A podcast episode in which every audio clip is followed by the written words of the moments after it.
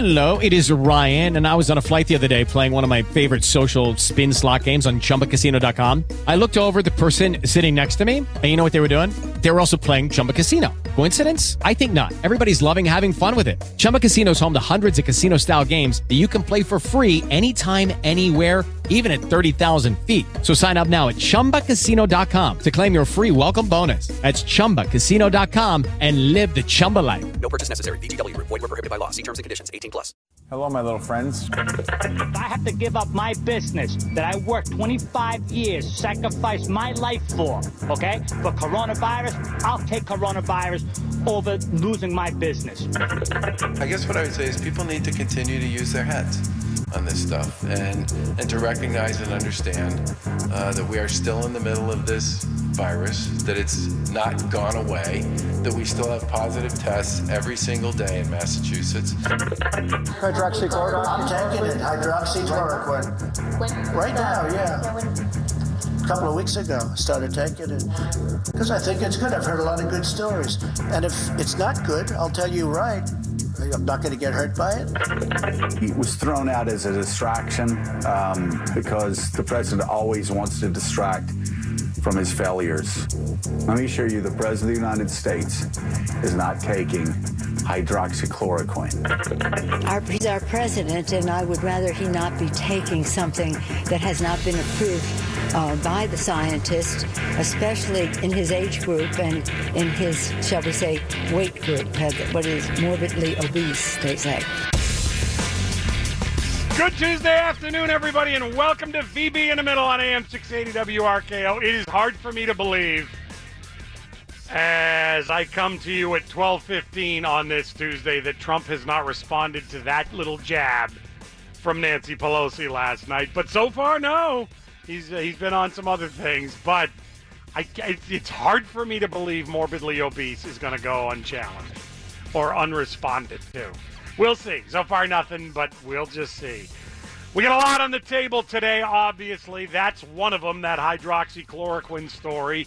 Um, one, do you believe that Trump's taking it? Out of nowhere, Joe Scarborough says he's absolutely not taking it. And the interesting thing about that is the White House doctor has said he is taking it. So whether you think Trump is lying or not, do you also think the White House doctor is lying? But according to Joe Scarborough, he is. He's not taking it. So that's one of the things we'll kick around uh, a little bit later in the show. Also, just as a generic jumping off point from that, do you take any preventative medicines? Just, uh, hey, I hope I don't get this. This is what I'm doing to fend it off. Uh, everyone in my life does, except for me. But uh, I'd be curious to know what it is and how it is. We'll get into that a little bit later on in the show, obviously. We are going to talk about the reopening plan right off the bat, uh, what Charlie Baker announced yesterday, and how we discussed it yesterday. We're going to get into that a little bit more because there's some developments there and some issues now are starting to come to the fore, and we're starting to see the fraying around the edges. So we're going to get into that in just a second as well. Lightning has had an interesting day. Yeah, you could say that. Quickly, Lightning, just because we. It's always good if we can start with a little chuckle. And and what better chuckle is there when it's someone else's misery? So just right off the bat, tell everybody how your day started. That was Lightning. terrible. I was uh, well, I was you know I was doing good on my way to work. You know, on the highway. No, no, lo- I wasn't even on the highway for maybe. I don't know, a minute. And next thing you know, I'm driving and out of nowhere, my car gets hit by some sort of debris. I don't know if it was a piece of car, a piece of metal. It just came out of nowhere, just punctured my tire and took off my side mirror. It was like out of nowhere, and it was just, it scared the heck out of me. It wasn't in the road that I saw, so I don't know if it just flew at me. It was like flying debris. It was unbelievable. Well, it's a little more than that. I don't, want to get too sidetracked here. We might get into this a little more in the two o'clock hour. Things you've hit with your car and damage you've done to your car through no fault of your own. But before we get off of this in the, in the short term lightning, I'm looking at the picture of the thing. You gashed the left front of your car. It's unbelievable. I've already I I don't even know it was a heavy That is not an easy fix, No, and that is it- going to be an expensive fix. Well, I've already talked to my insurance people, and they've assured me that they, they told me, "Oh, that's fine. It's an easy fix." That they saw the picture. They, I don't know. They told me it was an easy fix, so maybe they've seen a heck of a lot worse. Right behind the left front tire, you know that little space Yeah. that's what about eight inches or so from you know where the you'd have like a mud flap if you're a big truck. From there to the door, that little gap between the front metal piece and the door, that is gash. that is ripped. I mean, that is really. It's not Yeah, I ripped. mean- it's dented in very deep. You can see if you want to see the pictures, you can see it on my Twitter at Lightning Marita. You can see the damage that has been done to my car. Yeah, and then there's a scratch on your door that Mm, that mm-hmm. There's a scratch and a dent, but you might be able to sort of deal with that. mm-hmm, And then the whole mirror of the driver's side door is just completely wrecked. I mean, you hit something big, like I don't know what the heck happened. It was unbelievable. It was crazy. I mean, literally, I didn't see anything in the road, and next thing you know, I hear this crash as if I actually crashed into something, but there was nothing on the road. So it leads me to believe that somehow if it was on the side, like in the shoulder, if somehow my car, like, I don't know, like just. And it punctured it the or- I tire, right? Oh yeah, yeah. Because I, I next thing you know, the lights going on, and I got to get off the highway. Then I got to call AAA, and then the guy comes, and he's like, "Yeah, I don't know what the heck you hit. Like, I don't know what's going on and what you hit. Not to mention, now I'm not a car expert, so I don't know what those was. That like a lug nut? I don't know what the heck that is on the the, the tire. One of them, he got. There was there five of them. He got four of them off, and the other one was stuck and it's like it's or they're too tight and he couldn't get it off. So we spent an extra 15 minutes trying to get the one the one um, lug nut off. It was unbelievable. I finally got here, obviously, so it was just uh it was quite the adventure for me this morning. And then some getting that fixed is going to be tricky. First of all, I guess you can. I assume mechanics are working yeah, up in New Hampshire. I got a guy. Yeah, but his, his business is open, I assume. So I don't know. It Hopefully- looks to yeah. me like you hit some sort of like L piece metal, and as I you think. drove over it, Well- it punctured your tire, but also bent in Yeah, and just completely scratched the car as it went by. Well, I'll tell you this too. In the area where I was uh, on the highway, they've been doing a lot of construction there. So it leads me to believe that it was a piece of like construction debris left on the shoulder or the side of the road that somehow was either brushed up or so, I don't know how it got on my car. Like I, it Well, just you know it was. But they Bottom line is this, there. Lightning. Bottom line is this: you've spread some cheer today. For you, not for me. Go see the picture at light. What's Yeah. your uh, Twitter address, It's Lightning? at Lightning Marita. So at Lightning Marita, you'll see the pictures of her car and the damage done, and I it'll put a smile on your face, not because it should be, but because that's who we are as humans. For some reason, other people's misery makes us feel good about ourselves, Yeah. and she hit something pretty good.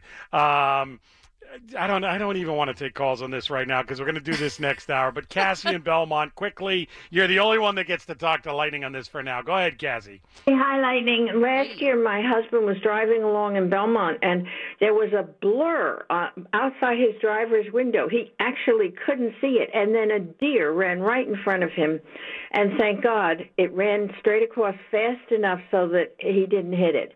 But it came so close to being hit by the car, and they, they, you know, they're not smart enough to not go into a deer, the road. Cassie, but this isn't a deer because This was like the broad daylight too, and I definitely would it's a it. very but- defined dent that if you took like a, a screwdriver, say, and you uh, you pulled as hard as you could, it is a straight line dent of about I don't know, 24 inches, maybe two feet. The deer like has antlers. Yeah, but it wouldn't be just you wouldn't have Yeah, just it's- the one antler at that angle and puncture her tire. She hit something metal for sure. Yeah, I think The I heard is I heard why. it. Believe me, I heard it, and it scared the heck out of me. Like you would think I was in a collision, like I, the way it sounded. Yeah, it's like somebody took a fork and just jammed it into your car and pulled as hard as they could. Took And there was driving. nothing there that you could see, huh? I couldn't see anything. Like I did not Cassie, see. Cassie, That's why I me. think it's a deer because No. if you hit it, it would have turned back into wherever it came from. Cassie, Lightning is a horrible driver. We've been over this. Oh, And well, I don't. spe- I don't fault her driving. I I'm do. sure it happened because it happened Thanks, to my Miguel. husband, who's a great driver. I know, but so while things happen to people that are good drivers, they happen exponentially to people that are bad drivers. Lightning has a lead foot for one. For two, she's been known to drive on the wrong side of the road. Uh, that's untrue. That's it no, myself. that's definitely I not witnessed true. it myself. That's not true. VB has been cling, clinging onto this story, this false story that he saw me driving the wrong way, and that was never the case. That's never happened. Well, to you, it would have been the right way. I No, it believe you, happen. Lightning. Thank, Thank you. you. I appreciate that, Cassie. Cassie, I appreciate the call. I don't think it was a deer. I don't know no, what it it was, wasn't a Lightning, deer. but check out the I- pictures. it's unreal. I don't know. Because you'll be like, ooh, that is gonna. Whenever you, even on the driver's door, lightning, Mm. it Mhm. doesn't look like much there. But every time you take that to a shop, they go, ooh, yeah, see, that's gonna be a problem. It always is worse than you think. And the one on the front, over the metal over the tire, So- Oh, that piece on the front section of your car, oh, that's gonna have to be replaced, I think, So- or you just live with it. One of our followers here on Twitter says, You could buff that right out. Come on, Lightning. Well, I always think of like yeah, it's that come on, infomercial thing where the guy gets that giant suction cup Yeah. and he pops it on the car and then it pops the dent right out. Has that thing ever worked for any dent that someone's actually suffered? But I don't I don't Oh. I don't think you can buff it out. I think you could just live with it then just leave it because it's not affecting your wheel in any way. Can I also So- can I also tell you the follow up to what happened too? Because you know how the t- the drivers, you know, they'll chit chat a little bit. Hey, like, what do you do for work? Whatever, you know. So I'm like, oh, you know, I work, I work for a radio station, so for whatever. And he goes, really? So now he starts pitching me on his music because he start he works he he's a musician and he starts he's like, well, maybe I could exchange a little fee here. I'm like, I gotta go. See you later. I gotta get to work. Thanks for the help. Bye. Like it was just. Lightning, there was a deal to be struck there. You, Pete McKenzie will be next- calling you, sir. We work right Uh, next yeah. to WZLX. We can make this happen. I think it was more in the wheelhouse of our jamming station. Okay, like it Ah, was. okay, It was like a. You could have made that happen. I could have maybe. He's, I know you know some people. I'm like, all right, That's well. true. You do know some people. Well, you know, I mean, I was, it was. I wasn't expecting like a, you know, a pitch here. It was pretty wild. That can catch you off It guard. did, You're, it did. you're flustered. You can't believe what's happened, and now guy's trying to make a under the table deal. It's too much for Lightning. She can't do all of that. So anyway, that's Lightning's story this morning, and that's how we started our day. Here's the thing: we got to take a break, but when we come back, as you know, Charlie Baker announced his four-phase plan to reopen the state yesterday. Since that time, for example, the mayor of Somerville, Joe Curtatone, who incidentally will be a guest on this program tomorrow at 2:30, so mark that down. Can't wait. Um, he has announced that Somerville will phase its reopening in a much more cautious timeline than the states. In other words, if you have a business in Somerville and you heard Charlie Baker and said, "Look, I don't love it, but at least now I know," well, now you don't know because according to Curtatone, specifics will be in the next couple of days, but until then, you're not reopening. If you have a small business in Somerville, if you have a small business in Boston, if you have a small business on the Cape, et cetera, et cetera, I would love to hear from you about where you are right now. What you think is going to happen with your business, when you think you can open incrementally, and when you think you might be open as you were three, four months ago. But specifically in these areas, Marty Walsh is supposed to have an announcement today about his ideas of the Boston reopening. So we're going to play you some sound from some Boston business owners who are not real pleased about where things stand. And I would love, love, love to hear from you if you're in one of these areas that just because Charlie Baker said it doesn't mean it's so, and you've been put on hold yet again. 617 266 6868 is the phone number. We'll take some calls, kick that around when we come back. It is VB. You're in the middle on this Tuesday, right here on WRKO. So, Mayor Marty Walsh, the mayor of Boston, is talking about his plans for reopening Boston. Let's go to that live right now. news. But every data trend also gives us reason for caution in the terms of how gradual it is, how necessary our precautions have been, and how much potential there is for new outbreaks if we don't keep doing the right thing. That's why we need to keep staying at home uh, and staying also working from home as much as possible, especially our older residents and those with higher risks of illness. We need to continue to practice physical social distancing. We need to continue to keep washing our hands with soap and warm water and disinfecting surfaces as often as possible in your home or in your workplace as people start to go back to work. We must continue to cover our faces when outside of our homes um, and also when you're in supermarkets or stores um, to make sure not only you're keeping yourself safe, but With the Lucky Land slots, you can get lucky just about anywhere. This is your captain speaking. Uh, we've got clear runway and the weather's fine, but we're just going to circle up here a while and uh, get lucky. No, no, nothing like that. It's just these cash prizes add up quick. So I suggest you sit back, keep your tray table upright, and start getting lucky. Play for free at LuckyLandSlots.com. Are you feeling lucky? No purchase necessary. Void where prohibited by law. 18 plus terms and conditions apply. See website for details. As humans, we're naturally driven by the search for better. But when it comes to hiring, the best way to search for a candidate isn't to search at all. Don't search, match with Indeed. When I was looking to hire someone, it was so slow and overwhelming. I wish I had used Indeed. If you need to hire, you need Indeed. Indeed is your matching and hiring platform with over 350 million global monthly visitors, according to Indeed data, and a matching engine that helps you find quality candidates fast. Ditch the busy work. Use Indeed for scheduling, screening, and messaging so you can connect with candidates faster. And Indeed doesn't just help you hire faster. 93% of employers agree Indeed delivers the highest quality matches compared to other job sites, according to a recent Indeed survey. And listeners of this show will get a $75 sponsored job credit to get your jobs more visibility at Indeed.com slash podcast. That's Indeed.com slash podcast. Terms and conditions apply. Other people safe as well. That's how we're going to continue to beat back the virus and keep our community safe. This is also the mindset we need as we begin phase one of the state's reopening plan. Reopening, unfortunately, doesn't mean going back to normal. It means bringing that same caution and that same commitment to stop the spread into our workplaces and our community spaces. It means continuing to meet the needs of families, seniors, and small businesses in what will continue to be a very difficult time. And it means continuing to follow the science and the public health guidance as we monitor data at this, in the city as well as the state level. A few things I want people to remember about Boston. We have a population of roughly 700,000 people. We are the third most densely populated major city in the United States of America after New York and San Francisco. In normal times, our population roughly doubles in size every day All right. As Keep watching it, Lightning. I- If he's going to do this forever, I, Marty, what is open next week? That's all we want. We don't need all these stats that we've heard 50 times from him. Keep an eye on it, like Lightning and Suck Up, and uh, let's see if he says anything different than what Charlie Baker says. In the meantime, uh, I don't know if you guys saw this yesterday. Boston 25 caught up with a couple of restaurant owners in Boston. One of them guy named Frank Mendoza. Frank Mendoza was none too happy to hear what Governor Baker had to say yesterday. I can guarantee you he's none too happy to hear what Marty Walsh is saying right now. This was Frank Mendoza yesterday with Boston 25. If I have to give up my business that I worked 25 years, sacrificed my life for, okay, for coronavirus, I'll take coronavirus over losing my business, okay? And I guarantee you, 99% of the people who are here will do the same thing.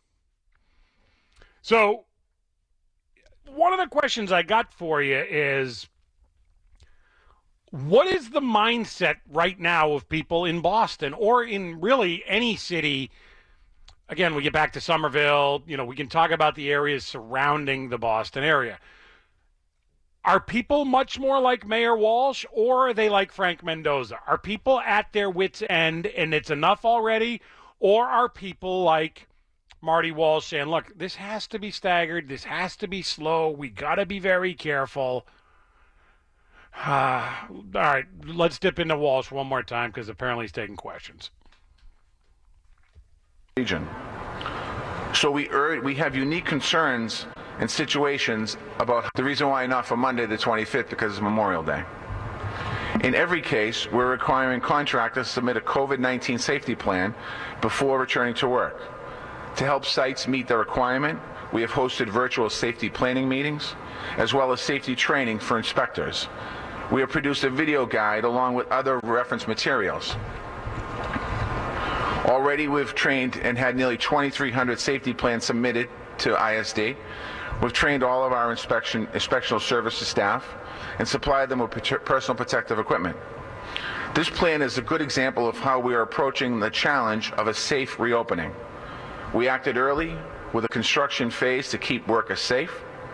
We rescheduled the special public health challenges in the industry. We engaged the employers with the workforce around their needs and challenges.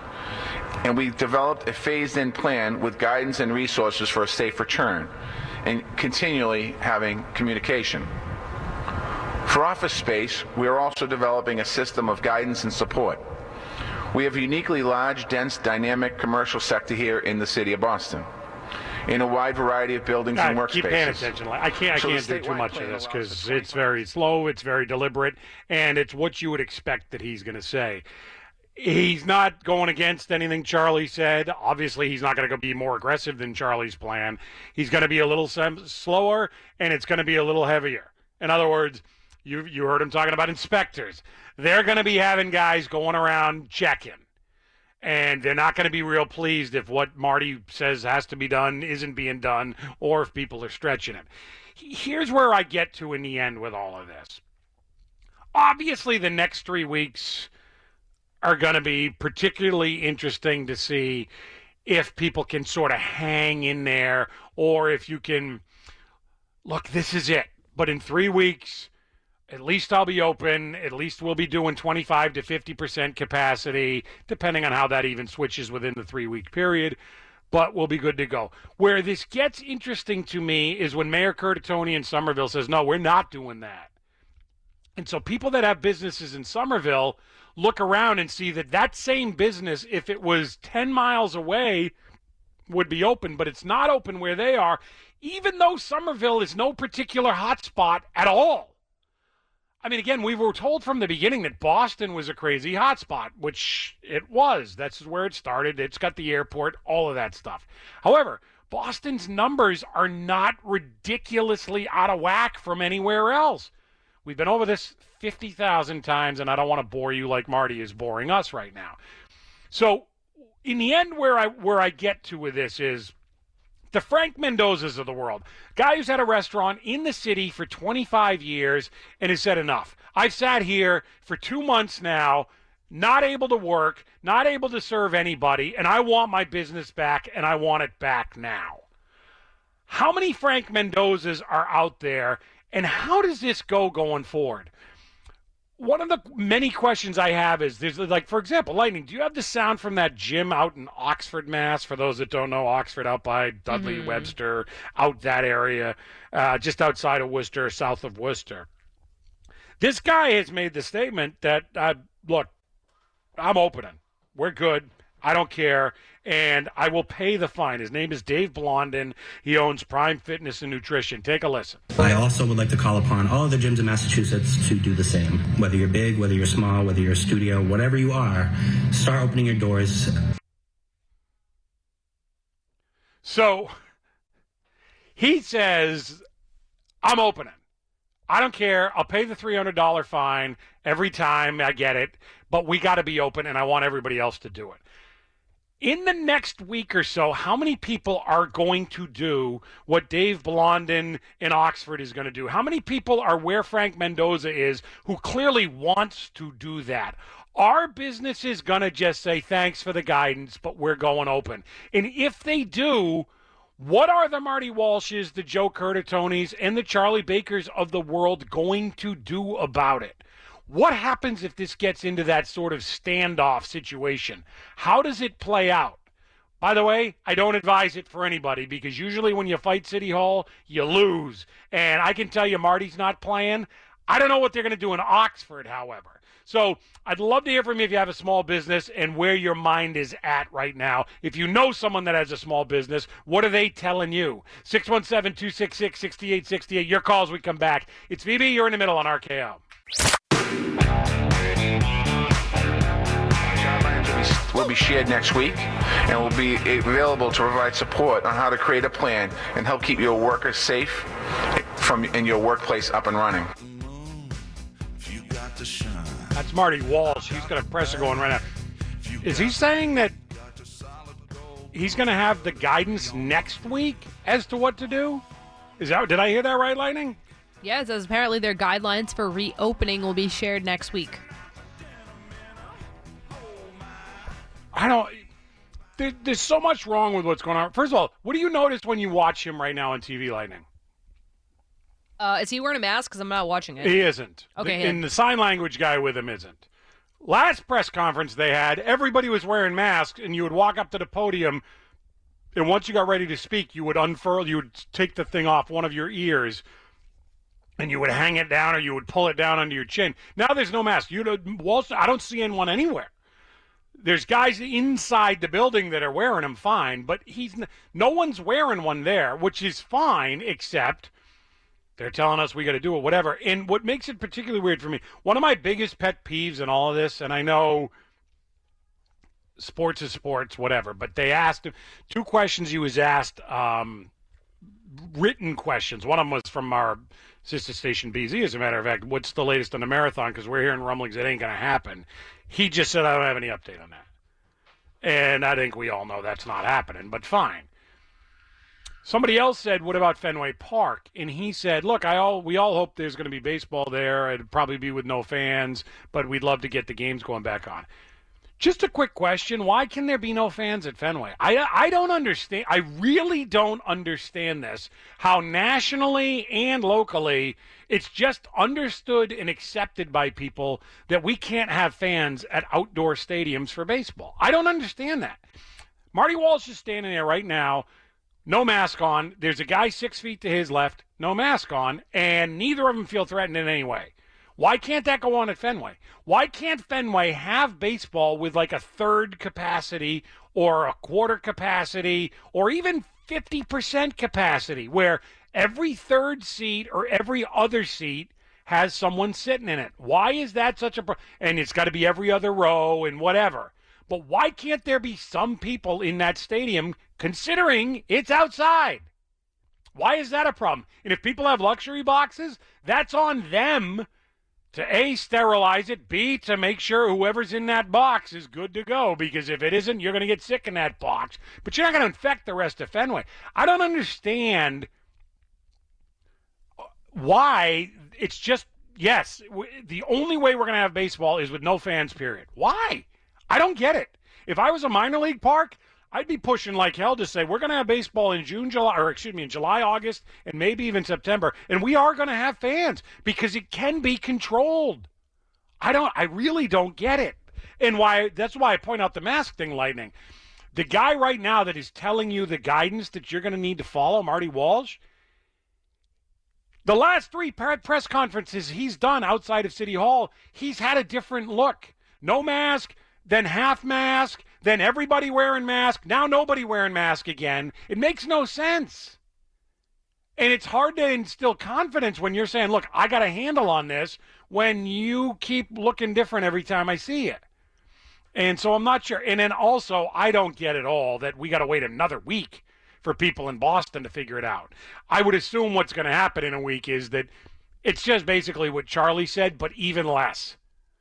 And again, Boston is going to be much heavier handed. The question is this Is there going to be a price to pay for that, not only for Marty, but for the city? You guys heard, we talked about this the other day. Like this restaurant Stella in the South End that closed was very popular. People loved it. The guy, they just said, we can't, we, we can't do it. This was like three days before Charlie made his announcement.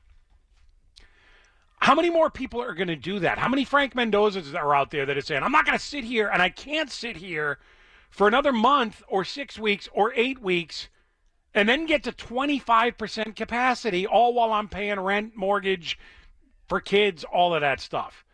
I just, I can't understand what they're thinking, and I can't understand how there aren't going to be long term ramifications for that. For example, if you're a restaurant owner, aren't you thinking it to yourself at this point? Look, if I take a 20 minute drive north, south, or west, I can get a I can get a place with a huge parking lot, with easy access traffic, and no restrictions. Whereas if I go in Boston, I get the heavy hand of Marty Walsh and his gang breathing down my neck at all times. And also, by the way, one of the reasons why I want to be in Boston is because there's so much foot traffic. It's such a tourist destination. But none of that's happening this summer. No one's coming into the city because you can't have them in there. I don't I I just don't see how long this gets to go on like this for Boston. Mr. Garcia is in New Jersey. Mr. Garcia, welcome to WRKO. Hello, Bibi. ¿Cómo está? How you doing? Um, I want to know, Bibi, uh, uh, the school in September. When we going to start school in September? You very scared the school not going to be open? That is the problem we have in New Jersey. I, and the governor say, "Oh, we have to listen to Dr. Fauci because I don't know what we're going to do." But what the hell going on in September? Yeah, I don't. Well, of course, you got to be worried about it, Mr. Garcia, because you're watching right now. I mean, do you think Marty Walsh, at this moment, as he's talking, thinks Boston schools are going to open in September? I don't. But I can tell you this: you're talking about three more months of this. People going out of their mind. People saying, look, we can't just keep our kids in the house all day, every day. And we know every day that goes by, we know that the kids have basically are immune to this thing. I don't know. Okay, round two. Name something that's not boring. A laundry? Ooh, a book club.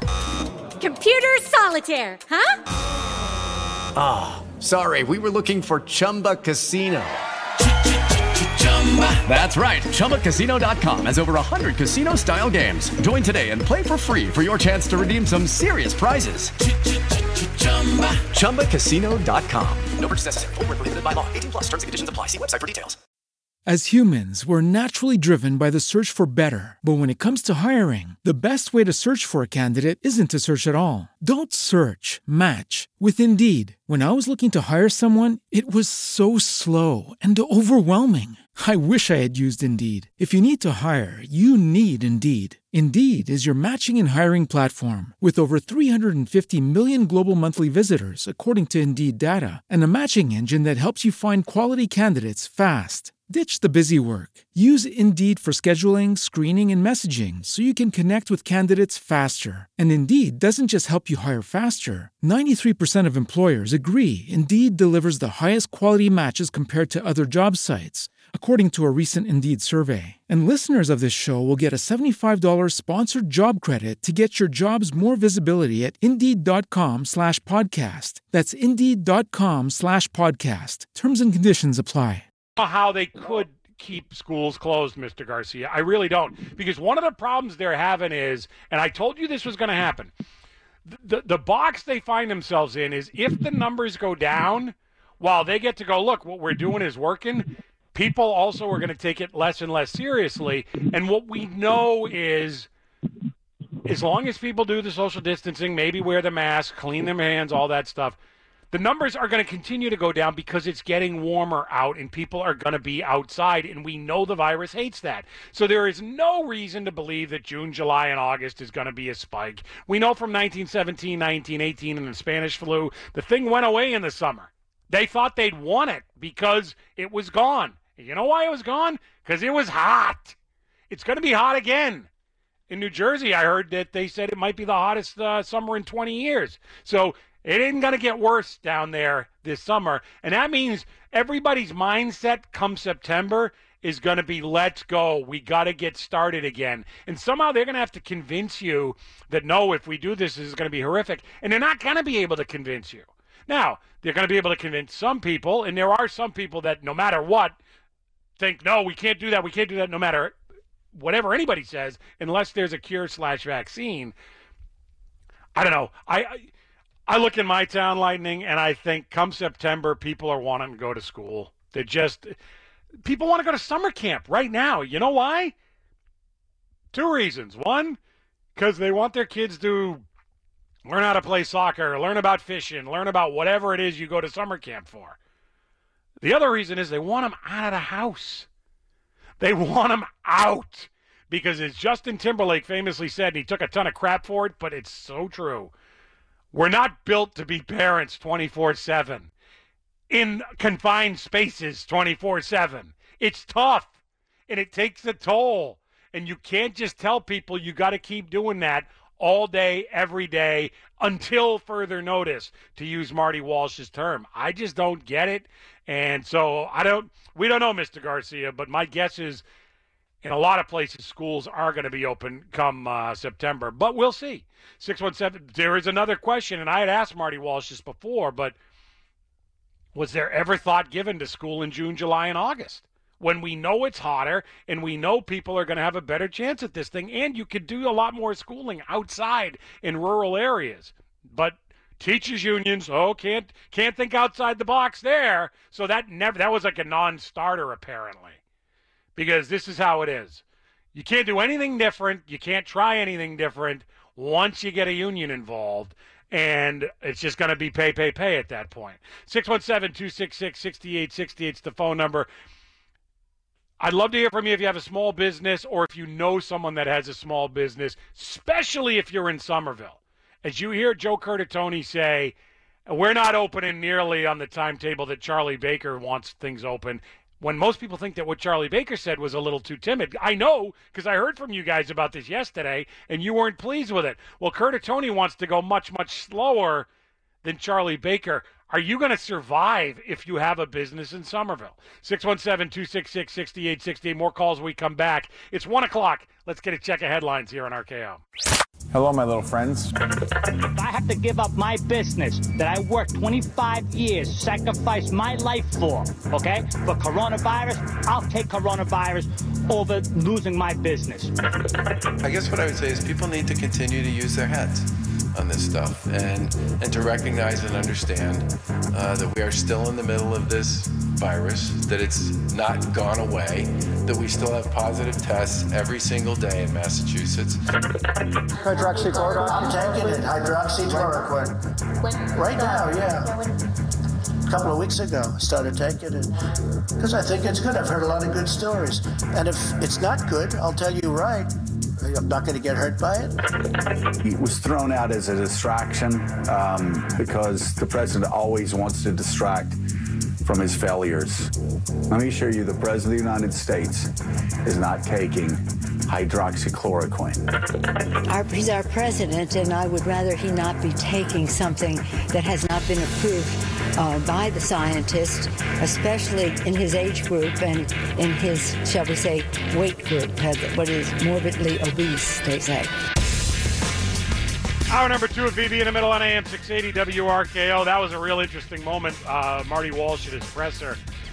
Uh, he was just asked about that gym in Oxford defying the order and saying that he was going to reopen, and they asked Walsh his thoughts on that. So what he, what Mayor Walsh in Boston said is, "Look, I don't know enough about that gym in Western Mass. Oxford is Central Mass. We do this all the time, but fine." Um, he said, "But no gym in Boston's going to defy this order." And it was pretty definitive. No gym is going to defy the order. So is that true? I think it's probably true. Also, he said they said, "Well, how would you enforce it?" He said, "Well, you know, we have we have enforcement measures if if need be, uh, but no gym's going to enforce the order, and no one's going to go in those gyms if they're open again." He said, "I don't know how they could. They've been ordered shut down, so I don't know how they would open, but they won't in Boston." he then did say one thing that I wish we had more clarity on is who gets to decide on certain measures, certain enforcement, certain things, the state or the city. And we've all been saying this. This is one of the issues with what Somerville's got coming up, which is who gets to decide if you run a business. If let's say you have a barber shop in in Somerville, and you heard Charlie Baker yesterday say you're open on May 25th. You go, oh, thank God! You start making calls, and then as you're making calls you get a message on your phone and you look at it and it's from the mayor's office saying, not so fast. We're going to be a lot slower here in Somerville than the, than the governor wants, and you're not opening anytime soon. What are you thinking? What are you going to do? So what, what happens if you say, I'm opening because the governor says I can open? And then the mayor says, no, you can't. Well, what is the, for lack of a better term, who has jurisdiction there? And who do you who do you have to follow, should follow, could follow, all of that sort of stuff. And again, one thing for Marty Walsh to answer in relation to the Oxford gym that that's allegedly going to be opening in, in defiance of uh, orders. If the business, we talked about this with that church in Worcester. If the business is willing to just eat the fine, well, then what are you willing to do past that? And what are you legally allowed to do past that? I mean, can you shut them down? Can you put up fences around the property? Can you have policemen there to not allow people into the building? Like, what can you do as a city? 617 266 6868. By the way, we'll get to the phones in one second. But, Lightning, did you see the uh, Ayanna Pressley tweet today? Did I see which tweet? The Ayanna Pressley one? I didn't know. the rep who represents, among other areas, Somerville. Massachusetts isn't ready to, quote, reopen, end quote. Policy decisions that offer a false choice between public health and economic recovery will hurt our communities. I, I well, that was you, not me, Lightning. But I urge Mass Governor to reevaluate his timeline and invest in the support sports needed to keep our families safe. Here's a question for Ayanna Pressley, and I would love to ask her this directly, but we've reached out to her multiple times to come on the show, and she's not interested in the least. She just likes sending out tweets like this. But, but Ayanna Pressley, when would you feel safe reopening businesses? When do you think you'd have some sort of idea that, oh, it might be okay? Short of a vaccine, when do you think it might be okay to open? Because the answer is never. And the idea that you can just shut this stuff down forever is just mind-boggling. I, I the reason why I keep talking about Somerville so much is I really feel for people there. And again, Lightning, you're about two feet from the Somerville line as you sit there in Medford right now. But you got Joe Curtatone as your mayor. You got Ayanna Pressley as your United States representative, and they both. Lightning played the scaredy cat sound effect because, in theory, they're scaredy cats. I would argue more likely they are just they're a bit power hungry and they also want a they want to help redefine how we live and how we operate going forward in a much more liberal way, if you know what I mean. It is the social engineering thing. 617-266-6868. Let's go to, back to the phones. Rita is in Somerville. Rita, welcome to WRKO. Hi, VB. How you doing? Hi, Rita. Hi. How's it going? I am a small business owner in the city of Somerville which I knew before whatever the governor was going to say, you know, the mayor was going to extend just because he's thirsty and needs that attention. These small businesses, Somerville is no longer a small business friendly city. It's very difficult to run your business from parking tickets and just whatever whatever it is it, it's not a friendly city for small businesses any longer. Rita, what kind of business do you have, if you don't mind my asking? well, I prefer not to say. We are a very popular Somerville business. Um, we are on the main road of Broadway, and people come from all over the state to come to my business, and it's getting harder and harder and harder every year uh, with tax increases. I'm fortunate that I do own the location that my business is in, but it is harder and harder and harder every year with my customers complaining to the prices of the parking tickets or just whatever it is. You know, it's it's you know uh, my business is located on the east side of the city, and I'm dealing with you know daily going in, opening up, dealing with drunk people, puking all over the place, having to clean up before I can even open up for business because people are passed out on the lower end of Broadway, totally inebriated, um, trash all over the streets. It's it's it's very difficult. And for the past few years, I've been looking to take the business out of the city, but you know we've been there for almost 25 years, so that makes it difficult too. Are you open right now?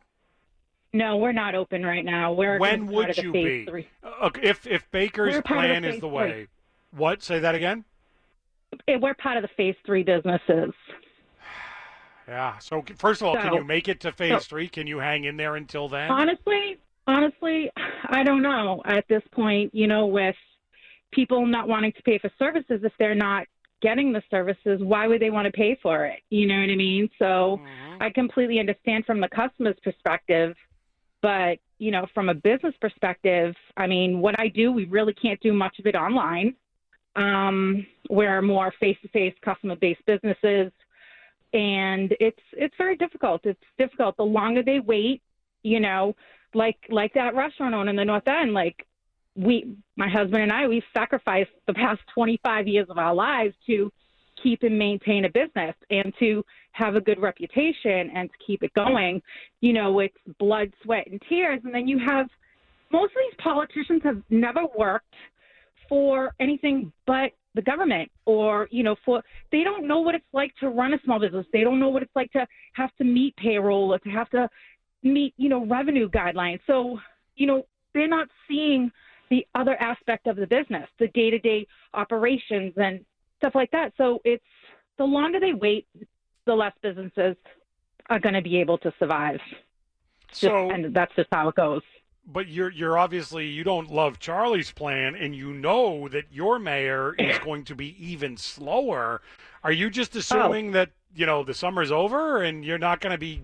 You, Uh, I hope not, but at this point, depending on how, if we meet phase three and Somerville continues to extend it, I I'll probably open and tell Joe Cook, you know, I have another name for Joe, but I'm not going to say it over the radio because it's not radio friendly. But you know, I'm going to have to open my business. I have children to provide for. I have a mortgage to pay. I have my business on my, you know, my mortgage to my business I have to pay. People have to, you know, work. They need to make their money. They need to provide for their families. This is, you know, have any of these politicians ever run their own business? Probably Well, not. Rita, Probably let 99% of them haven't. Let me ask you this: uh, as a Somerville resident, do you know somebody who's had coronavirus? Um, no, I'm not a Somerville resident. My business is in Somerville, but I, I was born and raised in Somerville. I'm a graduate of Somerville High School. I lived there my whole life up until I. With Lucky Land slots, you can get lucky just about anywhere. Dearly beloved, we are gathered here today to. Has anyone seen the bride and groom? Sorry, sorry, we're here. We were getting lucky in the limo and we lost track of time. No, Lucky Land Casino, with cash prizes that add up quicker than a guest registry. In that case, I pronounce you lucky. Play for free at LuckyLandSlots.com. Daily bonuses are waiting. No purchase necessary. Void where prohibited by law. 18 plus. Terms and conditions apply. See website for details. As humans, we're naturally driven by the search for better. But when it comes to hiring, the best way to search for a candidate isn't to search at all. Don't search, match with Indeed. When I was looking to hire someone, it was so slow and overwhelming. I wish I had used Indeed. If you need to hire, you need Indeed. Indeed is your matching and hiring platform with over 350 million global monthly visitors, according to Indeed data, and a matching engine that helps you find quality candidates fast. Ditch the busy work. Use Indeed for scheduling, screening, and messaging so you can connect with candidates faster. And Indeed doesn't just help you hire faster. 93% of employers agree Indeed delivers the highest quality matches compared to other job sites, according to a recent Indeed survey. And listeners of this show will get a $75 sponsored job credit to get your jobs more visibility at Indeed.com slash podcast. That's Indeed.com slash podcast. Terms and conditions apply. I, you know, pretty much moved to the city where I live now, but I am in Somerville every day. I, that's, I've had my business there for 25 years. Every day, I'm there. Well, the reason why I asked that, it, Rita, is because the way you would think that it was, in order for somebody to go, oh, look, Charlie's going too fast, I would think you would be in an area where you're like, say what you want, man. It is bad here. It is New York City bad here. Somerville's not.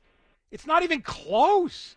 And so the No. idea that, oh my God, Somerville's so much worse than anywhere else, says who? It's not. You look at the numbers and you're like, Somerville is just what it would be, you would think. And while, again, anyone getting sick is bad and anyone dying is obviously horrific, it's not happening at any sort of exponential rate in Somerville, any different than it's happening anywhere else. No, it's it's not. It's not. And you know, I just think it's a case of being you know, I hate to use the word again, thirsty and wanting the attention and oh, you're going to do this, I'm going to do that, and you know, there's there's no need for it. There's no there's no reason why some Somerville has to be different. Eh, Like it's going to be messy if one city's doing this and one city's doing that and one city, it's it's not going to work together. Everything has to move on the same plan. You know, it's like you have all your employees. Everybody has to follow the same routine. Like if you have one employee that's doing this and one employee that's doing that, your business isn't going to survive. It's like these cities, you can't you can't have all these however many cities are in Massachusetts, is it 350 whatever it is. You can't have four or five, you know, super liberal progressive mayors say, mm, no, you know, I think I'm going to keep it longer. The, you know, Somerville the past few years has become more of a big business city. Yep. The smaller businesses are struggling there.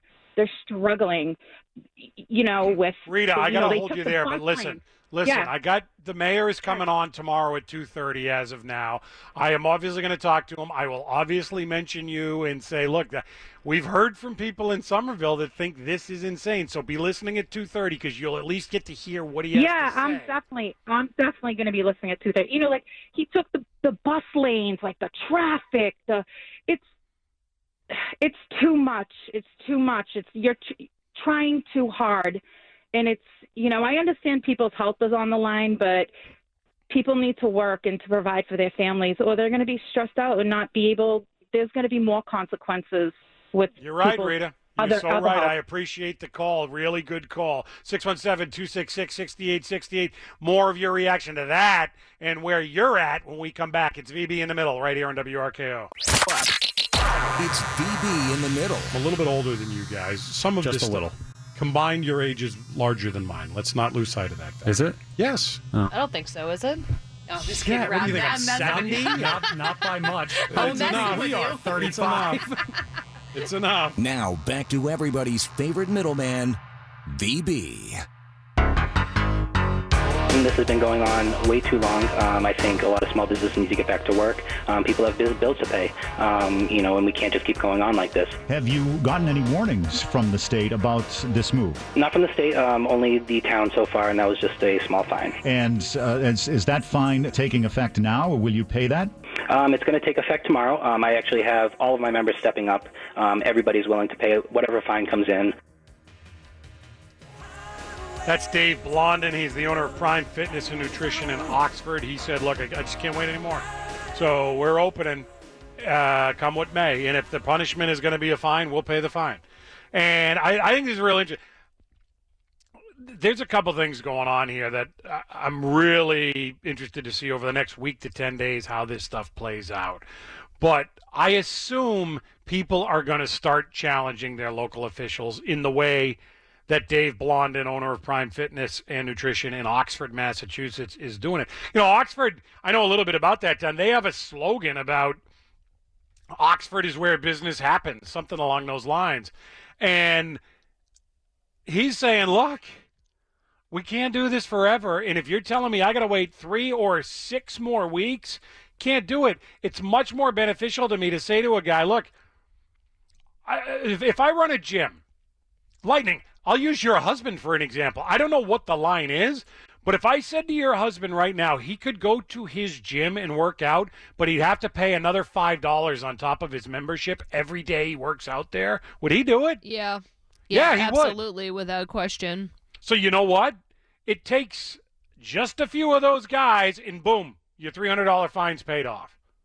I mean, I don't know what how he's doing it in Oxford, but you heard him say, "My members are gonna, you know, help me out here, and we're gonna do this so that we can be open." People would do that because they're so starved for this. And out in Oxford, you get, it's a very rural area. If people don't know it, blah blah blah. You got to say to yourself, okay, so if this guy's sterilizing stuff every hour or every 30 minutes or whatever the time frame is if he's limiting the amount of people that can be in there to say 10 or 15 people an hour you really think there's going to be a spike in oxford and if you don't deep down not whatever your fear politics are, your panic porn, all that. Deep down, do you think all of a sudden Oxford's going to become a hotspot because of this guy's gym? If you don't, then why would you make him wait for six weeks? And that's that that's one of the problems you have. The other problem you have is and why Rita, I can't thank you enough for calling in. Uh, Rita owns a small business in Somerville. She was on before the break, and I really enjoyed that conversation. And I was also sad about it.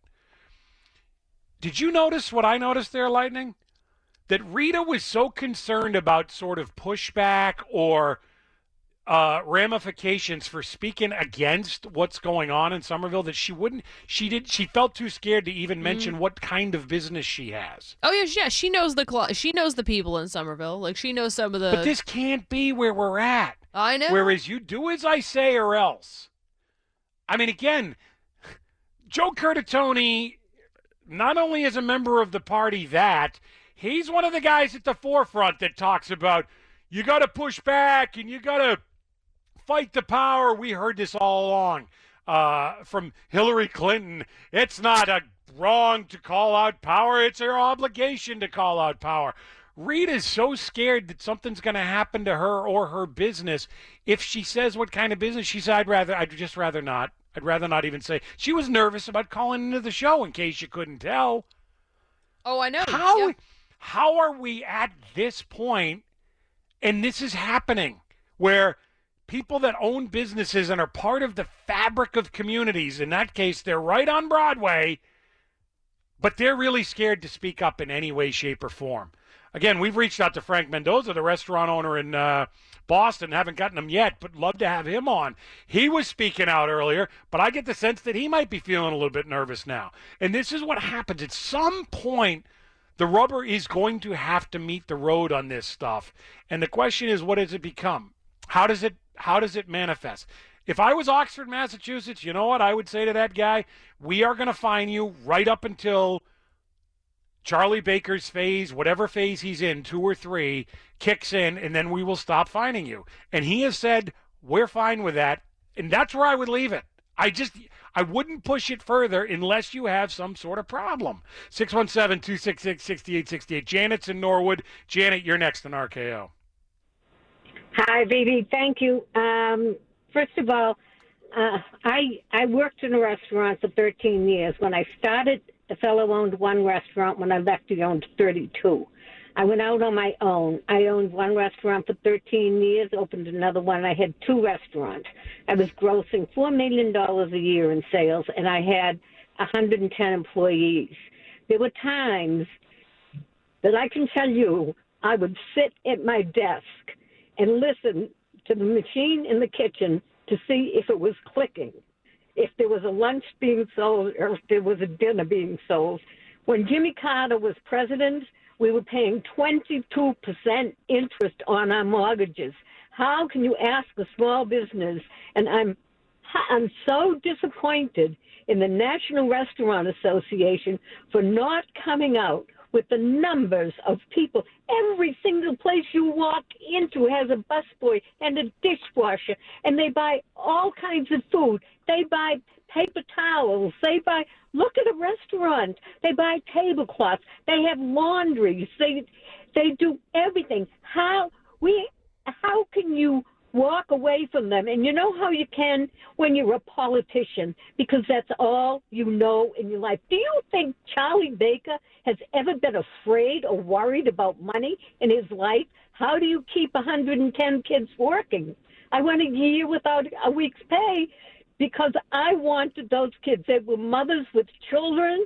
Where were they going to get the money? I had a husband who worked, and you work hard in this business. And I worked seven days a week many times in my life. And I'll tell you what, I'm old now. And the kids that worked for me still come to visit me with their children who are already out of high school. And to me, that is more to me than all of the money in the world that I could have. I have love in my heart and friends that I know will be with me forever. And that means more to me. They can have their millions of dollars, but Janet? these politicians have no clue. You're a fantastic caller, Janet. I really appreciate it. I understand your anger totally. And what I what I would say, I guess, right off the bat is that when when Marty Walsh says I get it, when Charlie Baker says I get it, when Joe Curtatone says I get right, I, I don't think they do get it, Janet. I don't know that they understand your passion for They what don't. you did, and I don't think they understand the level of hurt. And I they think that you you're just naive, Janet. You don't understand. But Right. meanwhile, they don't understand you at all, and they don't want to hear from you. But do you know what they did with the minimum wage in the state? Before they raised minimum minimum wage in Washington state, Massachusetts had the highest minimum wage out of 50 states. Okay, when Washington, then we went ahead after they had two years of figures in Washington showing they were losing help. Massachusetts passed it, and that two dollars an hour cost every employer five dollars an hour by the time they pay their tax. I'm up against the break. I got to hold you there, so- but I appreciate your Okay. call, and I will tell you this: Marty Walsh was asked about the restaurants. He said, "Look, we're talking about it now. We're not sure. There's a lot of questions about who's going to be allowed in and how much, and we're working on that." So the idea that it's going to be 25% off the top, I'm not even sure in Boston. He he didn't give a number and said they haven't decided it yet. You think he's deciding more? Than what Charlie put forth in his phases? There's no way. So they might be considering less. How is that possibly gonna work? I just can't see it. Lightning, grab line three because I think I know who that is, and I want to talk to him when we come back. You're gonna like this. Stick around. It's VB. This is WRKO. Any way you want it, that's the way you need it. Any way you want it. So, if you're like me, you saw Boston 25 probably this morning. And if you did, if you didn't, you can check Twitter and check my Twitter account, VB the Wise. You will you will hear a soundbite or see a soundbite from a restaurant owner in Boston who said, "I've just had it. I've had it. I've had this restaurant for 25 years. I put my whole life into this restaurant, and now you're telling me I can't open it, and I'm sick of it. And I don't want this. I want it open. I want it open to capacity right now, and I'm done." And I'm tired and I'm ready to go to work and I want to go to work. That man's name is Frank Mendoza. He owns Monica's Trattoria right in the heart of the North End in Boston. And Frank is on the WRKO listener line right now. Hey, Frank. How are we doing, guys? Thanks for having me. So I saw your soundbite, and I immediately said to my producer, Lightning, you gotta you gotta get this guy because while I don't necessarily agree with everything you said, Frank, I understand your passion and your anger implicitly because I can't imagine being you right now. Well, you know, I don't, you know, I I don't want everybody to to agree or disagree with what I'm saying. You know, I'm not forcing anybody to do or or, or, or say what you know, like how I feel. You know, uh, I know that that there's places that are open right now uh, that are just, just they're, they're, they're, they're big, they've been busy, they've been open throughout this whole you know epidemic, and I just feel like that right now. Uh, I, it should only be fair that my place is open. You know, uh, I just listened to the mayor talking about how barbershops are going to be the first stages and open up and this and that. Uh, he looks like he's been getting a haircut throughout this whole epidemic. So, you know, uh, I Judy was boring. Hello. Then Judy discovered ChumbaCasino.com. It's my little escape. Now Judy's the life of the party. Oh, baby, Mama's bringing home the bacon. Whoa, take it easy, Judy. The Chumba life is for everybody. So go to ChumbaCasino.com and play over 100 casino style games. Join today and play for free for your chance to redeem some serious prizes. ChumbaCasino.com. No purchase necessary. Void where prohibited by law. 18 plus terms and conditions apply. See website for details. As humans, we're naturally driven by the search for better. But when it comes to hiring, the best way to search for a candidate isn't to search at all. Don't search, match with Indeed. When I was looking to hire someone, it was so slow and overwhelming. I wish I had used Indeed. If you need to hire, you need Indeed. Indeed is your matching and hiring platform with over 350 million global monthly visitors, according to Indeed data, and a matching engine that helps you find quality candidates fast. Ditch the busy work. Use Indeed for scheduling, screening, and messaging so you can connect with candidates faster. And Indeed doesn't just help you hire faster. 93% of employers agree Indeed delivers the highest quality matches compared to other job sites. According to a recent Indeed survey. And listeners of this show will get a $75 sponsored job credit to get your jobs more visibility at Indeed.com slash podcast. That's Indeed.com slash podcast. Terms and conditions apply. I want every place to open up. I don't want the barber shops or nail salons or the Walmart or anything else. I, I think it would be fair enough if we all open up. And, But uh, Frank, you were listening to the mayor, and I think you heard what I heard, which is that he is not. If you think Charlie was timid, and I know you do think that, Frank, Marty is way more timid. He he's not even talking about when your restaurant might even open at any limited capacity right now. In fact, he said he's not even sure what that minimum number is going to be yet, meaning it could be less than twenty five percent. Well, I, I just don't understand what, what, what they expect us to do. You know, like how how am I supposed to pay my bills? How am I supposed to pay my meals taxes, my payroll taxes, my mortgage, my rent? You know, I I, I laid off 100% of my workers. Like, what are those people supposed to do? Like, how long are they going to collect unemployment? You know, uh, you know, they, they, you know, they they it, it, it's kind of it's kind of a messed up situation. You know, I, I can't sell vegetables in a location that that that that that is made to be sit down, to have dinner, to have a drink, and stuff like that. I just can't do it. You know, so it's- they're just not being logical. You know, and I understand there's a problem out there, and I understand people are getting sick, and I don't want to hurt anybody. I don't want to make anybody do something that they don't feel that they're safe to do. But I don't think it's safe for my economy, for the economy of this neighborhood, for the well-being of a lot of people, a lot of families. If this continues, you know, if I can't take care of myself and my family, my community, how am I supposed to take care of the hospitals, the elderly, everybody else? How are they supposed to do it? And I want to know why the state and the city has people employed one week on, one week off, and they're both being paid. If parks are closed, why do you need a park de- department?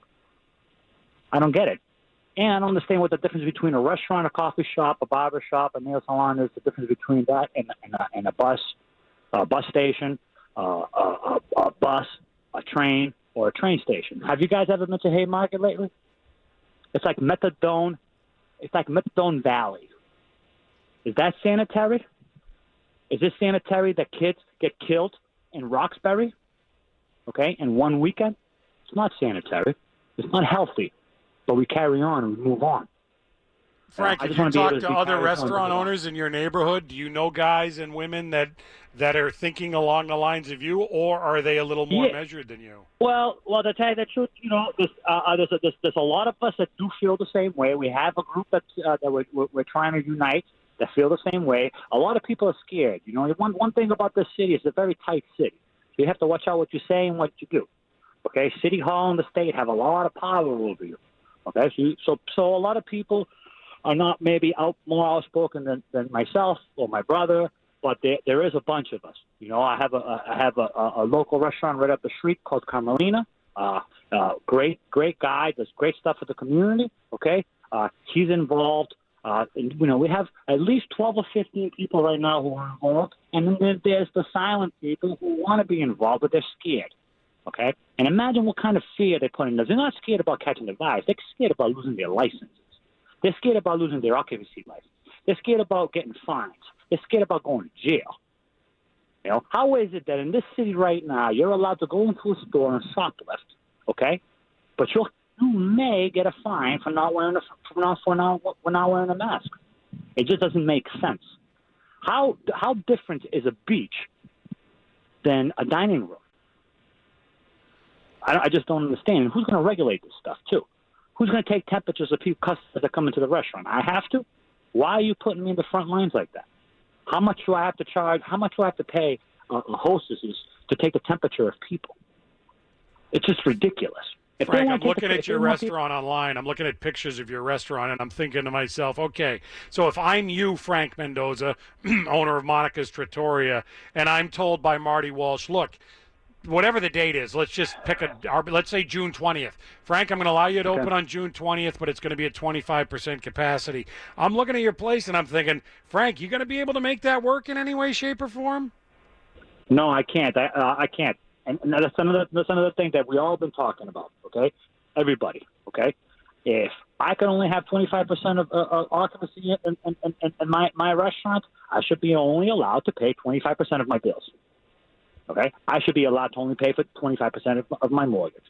I should only have to pay 25% of my electricity, gas, payroll taxes. Do you understand that people don't don't don't the majority of people, maybe 90% of the people in this state don't understand that every time that I cut out a check, I get taxed on it? And on top of that, okay, when you open up your check, the third of it is taken out. People don't understand that. Meals tax, meals tax are, are due in the end of June for the months that we've already missed. I haven't made a nickel. I mean, and I'm telling you, these people do not make you feel confident. Why is why is it that the mayor, okay, that work right up the street, the city hall, including the governor, which is maybe maybe ten more minutes away from us, why haven't they come and talked to us? I think this Why? is the greatest point, Frank, which is that committee that they put together at Charlie Baker's, and I know Walsh has a similar thing. Why? I don't know that you need to be on it, Frank, but somebody like you needs to be on it. The, the quote unquote that's- common that's- man. hey, Hey, to tell you the truth, sir, I don't want to be on it, but why hasn't anybody come over here and talked to us? Okay, they have one one restaurant owner on there. Okay, that it costs you 150 to 200 dollars a person to eat there, easy. Okay, why has anybody come to represent the North End, one of the oldest neighborhoods in the country? My restaurant and my store is a block away from the old North Church, where the country was founded. The amount of revenue that this neighborhood gives to the city and the state is ridiculous.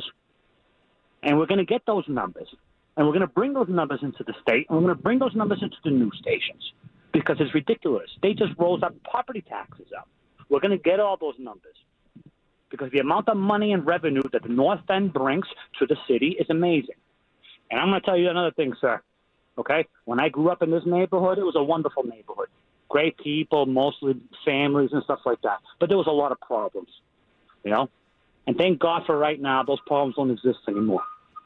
All right? The lack of drugs, the lack of violence, the, the, the, the lack of attacks that happened in this neighborhood was had to do with the police department, but the majority of that had to do with the residents and the, and the business owners. Let me ask you this, Frank, and let me. This will be my last question for you. But how long can you just sit by and wait? How long can your business still be there, uh, unopened? All right. Um, to tell you the truth, financially, financially, to tell you the truth, I, I, I, I don't know because you know, if I have to, I, I, I'll go into my, I'll do whatever it takes for it financially. But mentally, it's it, it, it's it's it's a that. I know. I worked 25 years alongside with three other three other people. Okay, the name of the restaurant was named after my mother. Okay, and they took it away from me in one day. 25 years. I was 16. My older brother was 25. Okay, you know how hard those first 25 years were? We could have done anything.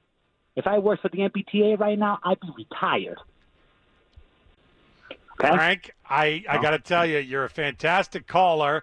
I, I'm sorry this is happening to you like I am to every business that we speak to. I think your concerns and fears are well founded. I know I, I watched you last night. I said, this is a guy who so desperately wants to reopen right now and defy the mayor. I, my advice is don't do that, but I know you're going to do whatever you got to do, come what may. And I hope somehow this summer or in the fall I can come get a meal at Monica's, but I don't know. Well, let me tell you, man, for me to have to talk to you like this is very dangerous. Okay, because I'm giving you my name and I'm giving you my business. I, I, I know I know the mayor. I hosted the mayor at, at, my restaurant. Okay, for his for his for his party when he when he won the the last election. This is something that you think I want to do? I'm embarrassed. Okay, but they took my livelihood away. Okay, this is the way that I provide for my family. This is how they get sneakers. This is how they get health insurance. This is how they go to school. This is how they live life. Okay, all right. Uh, at one point, enough enough's enough. Okay, and you know what? I don't trust them. Neither one of them. Okay, and and and I'm and I feel awful to say it. Okay, I don't trust the governor and I don't trust the mayor at all. Okay, that's Frank? it. I don't sit in my I don't sit in my living room making press conferences. I'm right here every single day. So if the mayor, the governor, anybody wants to see me, I'm at the corner of Salem and Prince every single day. I'm not in my living room hiding like a coward. Frank, I really appreciate your time. I wish you the best of luck. Hang in there. And again, I, I want to tell you the good things around the corner, but I don't know. So just try and hang in there. Well, we will, man, and and God bless you guys. Make sure you keep up the good work, and and and, and I'm telling you, man, uh, I'll be here. I'll be here to the last breath. Frank Mendoza, owner of Monica's Trattoria on the WRKO listener line. I really appreciate it, Frank. We got to take a break. Your reaction to that call, and if you can feel his pain when we come back. It's VB. You're in the middle on RKO. It's VB in the middle. What is it the Godfather said, Lightning? I'm gonna make him an offer he can't refuse. That is just a horrific impression of the first order, and I am so so sorry that I came to you on that. Waffles isn't here, so I, I'm go. I'm what you got for the impression. Do you want a mulligan? Do you want to try that again? Offer. Yeah, he's got it. Gonna make him an offer he can't refuse, huh?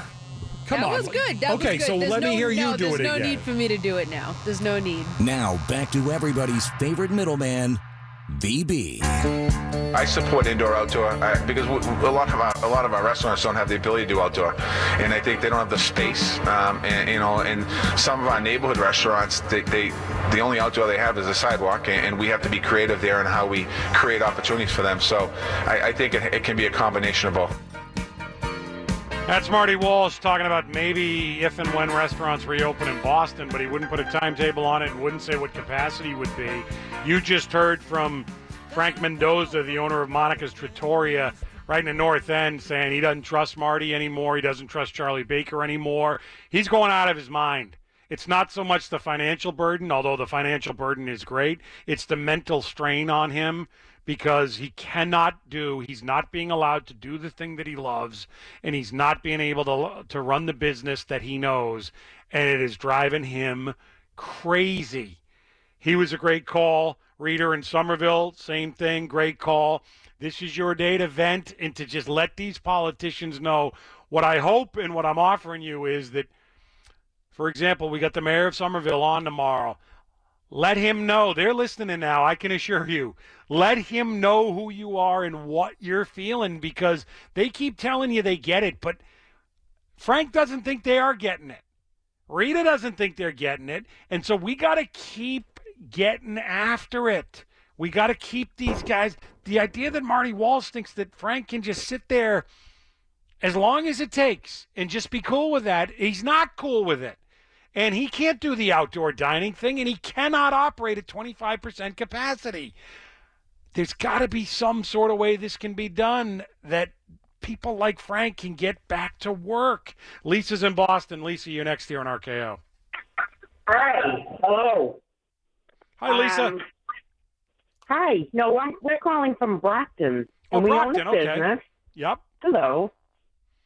Yes, and um, I don't see why everybody in the state is being punished from tiny towns to the big city when we're all different. And Brockton is quite a hot spot right now, still for Corona. So why should someone in Oxford or Bridgewater or I don't know, name the other any other town. Why should these businesses um, feel like they're being punished for everybody's? And I've, I've said this, issue. Lisa. While I and I I know you guys didn't like when I said this. Yes, I thought Charlie's plan was much better than I thought it was going to be, and I gave him a seven. And you guys were ripping me all day yesterday for that. Totally fine.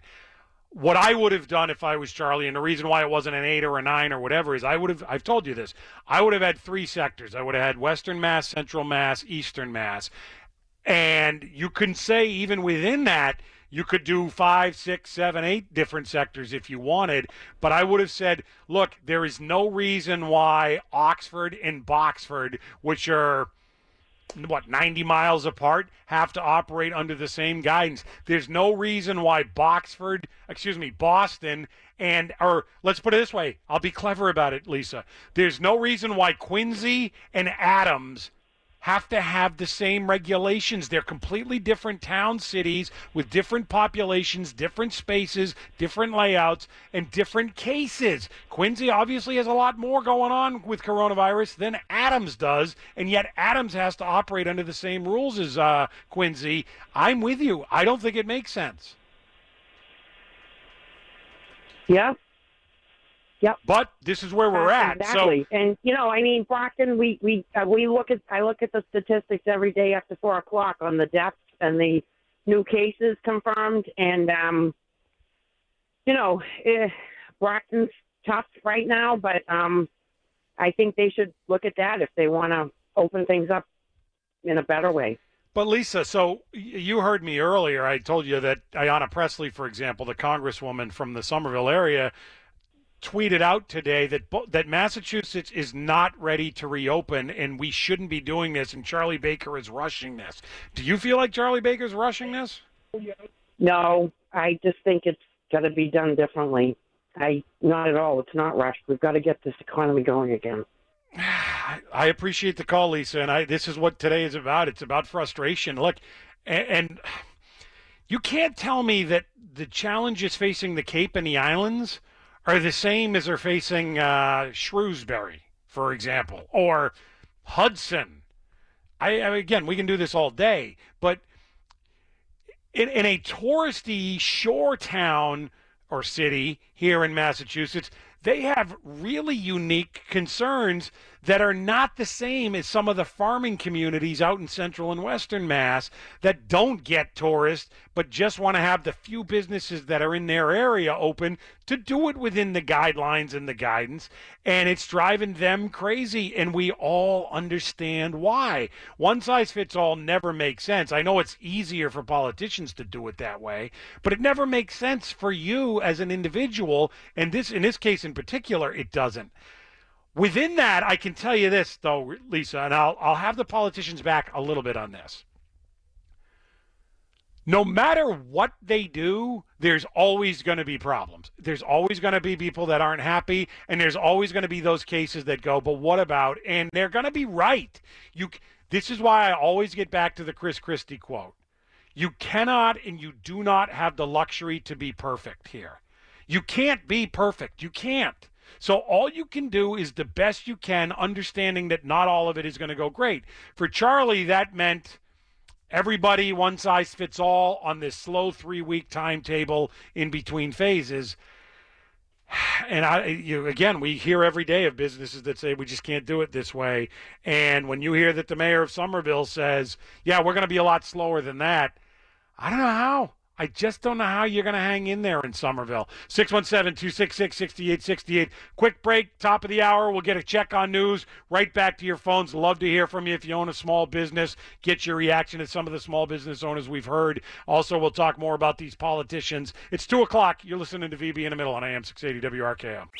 But I do get a sense sometimes now among certain young people, and this is accelerated by social media. VB. There is this sense sometimes of the way of me making change is to be as judgmental as possible about other people, and that's enough. It's VB in the middle. And you know this this idea of purity and you're never compromised and you're always politically woke and all that stuff.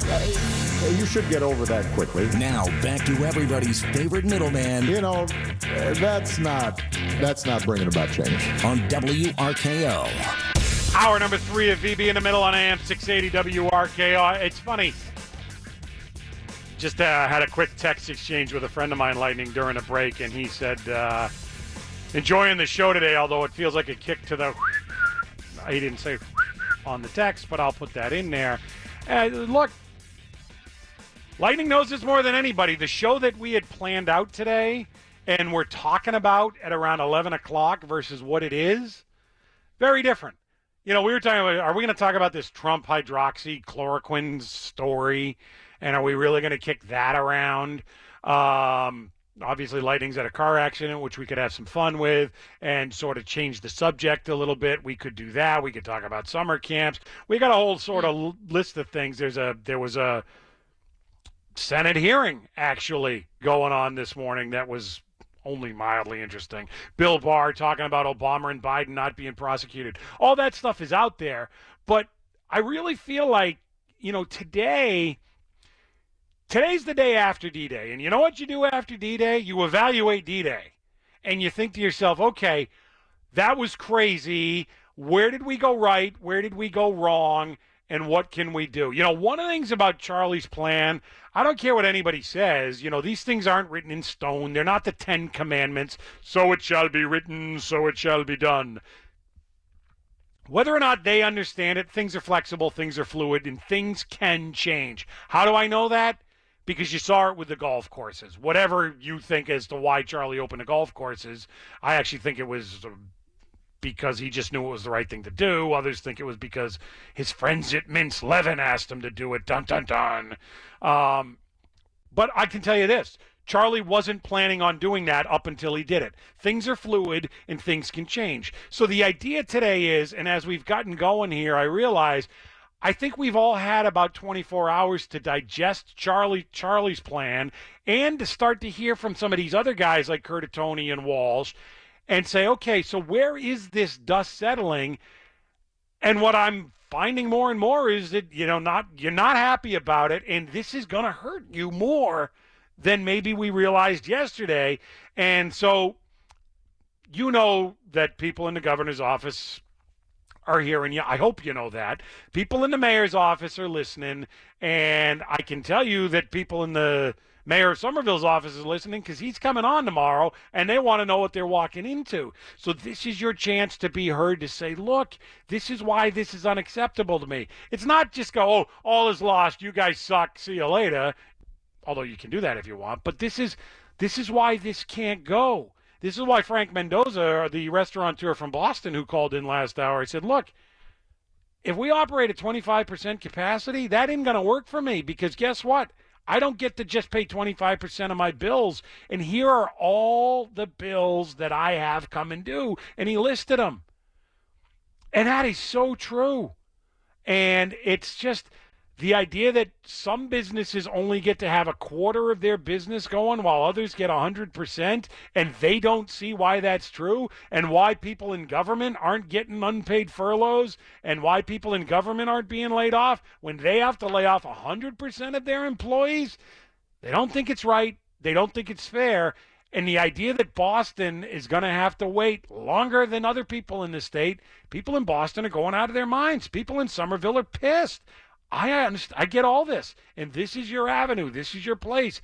Air it out. Let's talk about it, and maybe just maybe we can push these guys just a little bit. I'm not promising it, that's for sure. But maybe just maybe someone will hear you and someone will say it's enough already. Let's go back to the phone 617 266 6868. Mike's in Middleborough. Mike, you've been patient. Welcome to WRKO. Thanks, VB. Um, thanks for having me. I just wanted to let Mayor Curtatone and Mr. Baker know what I'm going to be doing for Memorial Day. My Memorial Day is going to consist of me leaving the state of Massachusetts and going and spending my money in Vermont. And then I'm going to spend my Memorial Day holiday there and come back to Massachusetts. And then I'm going to go to Rhode Island and spend my dinner money there during the week and go out to eat a couple of times. And my wife wants to go shopping, so I'll probably take her to the Rockingham Mall in New Hampshire so she can go do some shopping as well. If this is what they want, this is what they'll get. I don't want to do this to my small businesses. I have friends that own small businesses. I belong to a private club that I'd like to see open someday, but I don't think it's going to happen, not with these draconian laws. And I want to know where is Andrew Lelling? How come he's not filing suit against Charlie Baker? Yeah, so we had, we had Andrew Lelling on a couple weeks ago, Mike, as you well remember, I think, and Yeah. we were we were talking about jurisdictions and who gets to decide on certain things. One of the things he told you, Mike, was he doesn't understand and is very concerned about the fact up in New Hampshire, for example, that they told salons they can open, but they can't use hair dryers. And he said, "Do we really want?" our government officials to have that kind of authority and to be micromanaging at that level. Well, that certainly is true on a broader scale, right? It's just not one thing, it's everything. I, the problem is no one knows, and his reading of it, if you remember the interview, was that he thinks they do sort of have the discretion within emergency parameters for some of this stuff. And that's where it gets tricky. I don't know what cause he has to sue him on. The question would be more, Mike, if you're the gym in Oxford, for example, if you open up and you say, we'll pay the fine, and then they literally shut you down and bar you from going into your building, that's when you've got the suit on your hands. But that's yet to happen anywhere, even with that preacher out, out in uh, Worcester. Nobody's done that yet. Yeah, well, I can tell you from my my personal stance, I owe the state of Massachusetts right now about twelve hundred dollars in income tax from my last filing. They can pound sand. They ain't gonna get it from me. They're gonna have to drag it from me if they want my income tax money. And I advise others to do the same, especially these businesses. Don't pay. Don't pay your taxes. Tell them you can only pay a quarter of it because that's all they're allowing you to open. And then let's see how the state changes their tune and these towns and cities change their tunes. When you hit them in the pocketbook, that's when they start to hurt. Mike, I appreciate the call. That's true of everybody, and it's true of government. Like the number one thing I have heard for the last six weeks, and that I have heard today from people, not only on this show, but just in life, and the few people that I come in contact with while I shelter at home, or now I'm safer at home, I guess, is that people are pissed that they're not feeling it. And they don't understand and can't stand that nobody in government's been laid off, nobody in government's taking pay cuts, nobody in government's doing unpaid furloughs, nobody in government is feeling anything like the rest of us are feeling. And Charlie Baker, Marty Walsh, everybody else, if you're listening, that was the number one, I think, mistake that you made. When you shut everybody down and didn't shut yourselves down, that was a problem. Now, I understand. You can't shut everything in government down. DCF, you can't just say, forget it, we're done, no more DCF, or whatever initials they're using now. You can't have certain things go down. However, you can make do with less because that's what you're telling us to do. So why aren't you feeling that in the way that we're feeling it? Again, I told you this before. A friend of a friend of mine won a scratch ticket for a thousand bucks, but he hasn't been able to cash it for over a month. But let me tell you something. What you just said, Mike, you're not going to pay those taxes. I have a feeling they're going to get their money from you, and they're going to be on your case a whole lot more than they are on the guy that won the scratch ticket for a thousand bucks and he can't cash it yet because they care a lot more about their money than they do about your money. We know that. 617 266 6868. Bob's in the car. Bob, you're next on RKO. Well, uh, you just took the, the thunder from me. Basically, that's really the, the real crux of it is the double standard is that if they were feeling any pain whatsoever, believe me, it would change. And I think that as long as we allow that and we don't have anything, any leg to stand on, you're right. They're going to go after that guy for twelve hundred bucks, and he's going to they'll they'll they'll lien his house. They'll take they'll do all the things they can. They have the power. We don't have any power. And I think really people need to rise up and and just speak their mind and calmly you know, go and the only thing we have is the vote. And you got to remember, you can't forget when you get past this, the people that did what they did to you, you're gonna you're gonna react with the vote. That's the power you have. Never forget that. You're gonna react with your vote when it comes time to vote for these people who have just totally, you know, made a decision that Walmart's okay to have all kinds of people, but the little guy in the, in in Somerville he can't open his doors and have ten people there. It's just not right. It's not equitable, and it needs to change. But remember your vote because it's the only way you can pay him back. Good call, Bob. I appreciate it, and I appreciate your patience. You know, one, but one of the problems with that, I guess, the only problem with it, Bob, is that we live in Massachusetts. So if you're going to speak with your vote, well, what's the choice going to be? So you don't want Charlie Baker to be governor. Okay, I understand that. Guess what your choice could be? It could be Maura Healey. Like you go on that route, and it, this is where we run into trouble. Uh, and we feel like we don't have a voice because it's that 70% that wins every time, and they decide. And they think Ayanna Pressley's great, saying we shouldn't be reopening at all.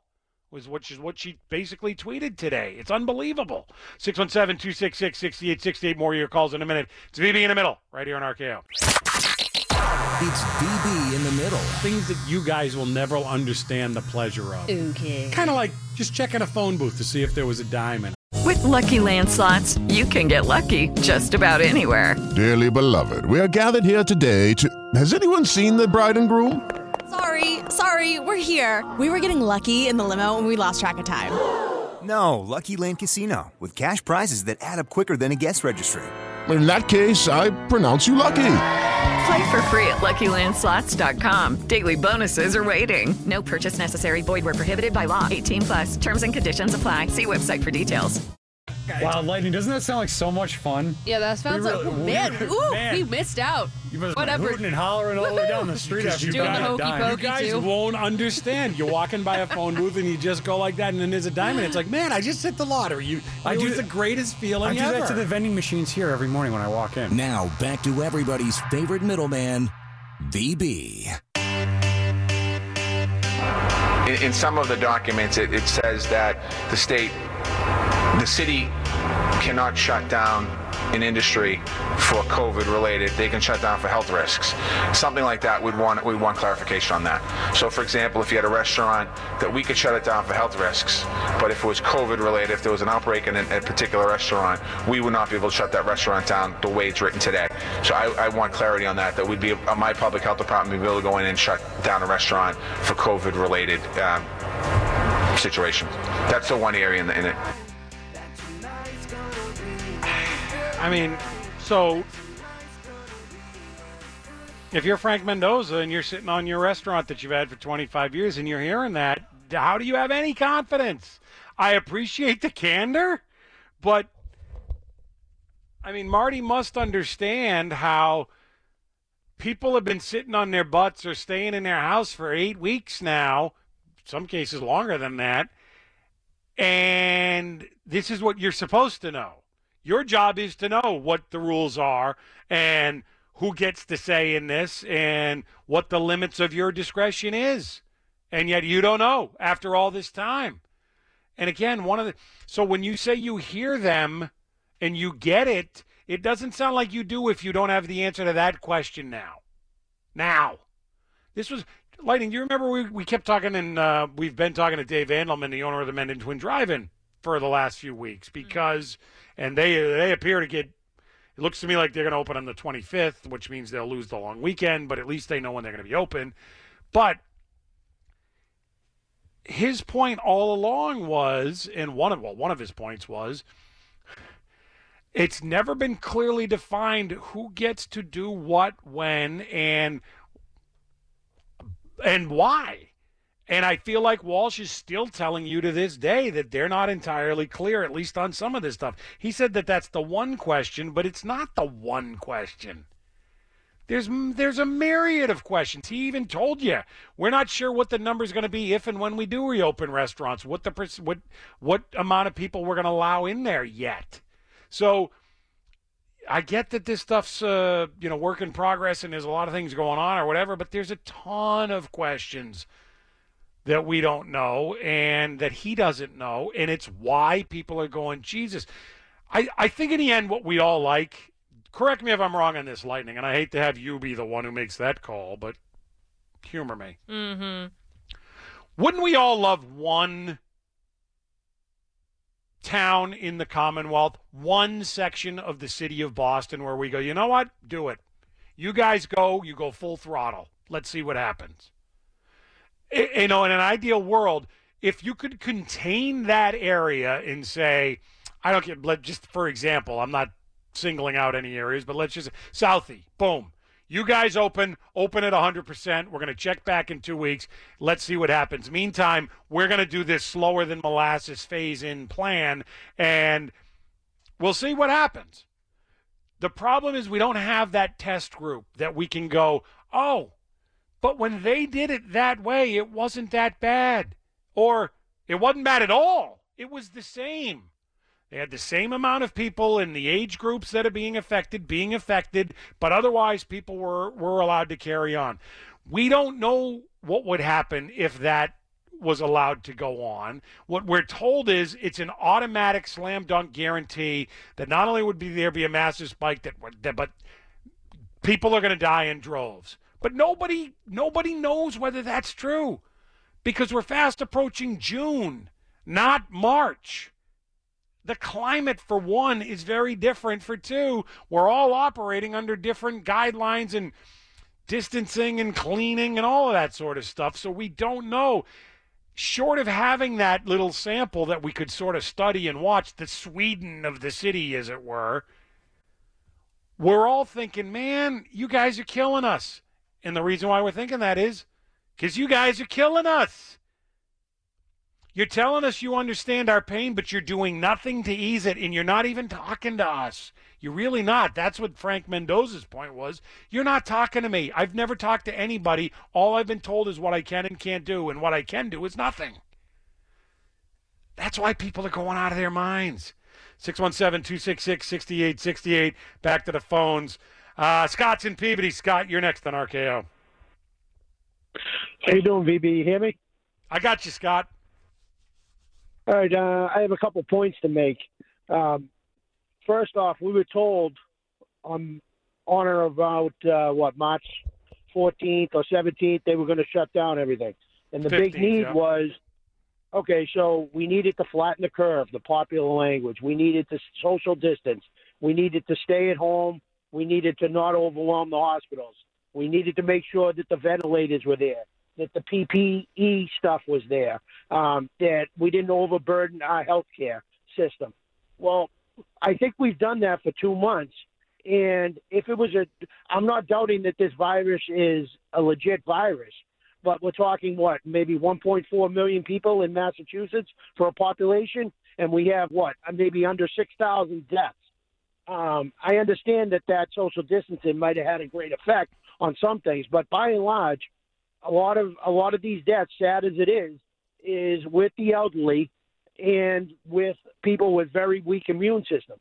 When do we transition to start opening up our sector? We've tried to do this. We've done it for two months now, and uh, quite frankly, they keep moving the goalposts back and back. And I think that this is a play by the government, by Massachusetts, to try to get Fed dollars, and they're gonna they're gonna take out whoever they whoever goes down goes down, but they want their money from the Feds, and they don't care how long they slow walk this.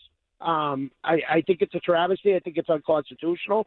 And uh, how many people have fought and died for this country, for our civil liberties, and for our constitutional rights to, you know, provide for our families and to be a free society? So, David, uh, excuse me, Scott. One of the reasons I'm, I apologize. I'm looking at a thing on my phone as we speak. Uh, one of the things that gets me on this, Scott, is, and one of the reasons why I said that Charlie yesterday, I gave him a seven when most of you wanted to give him a one or a zero, is I, I just, I don't think that we understand how many people in Massachusetts, as we would put it, are out of their minds. I, I, I use Ayanna Pressley as an example. She is one of our congresswomen that represents us in Washington, D.C.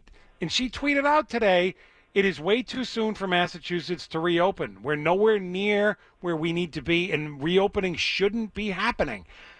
I mean, do you realize, Scott, how many people in this Commonwealth think that until there's a cure, we can't go back to anything? Way more than It's you would want to believe. And that's what's so frightening to me.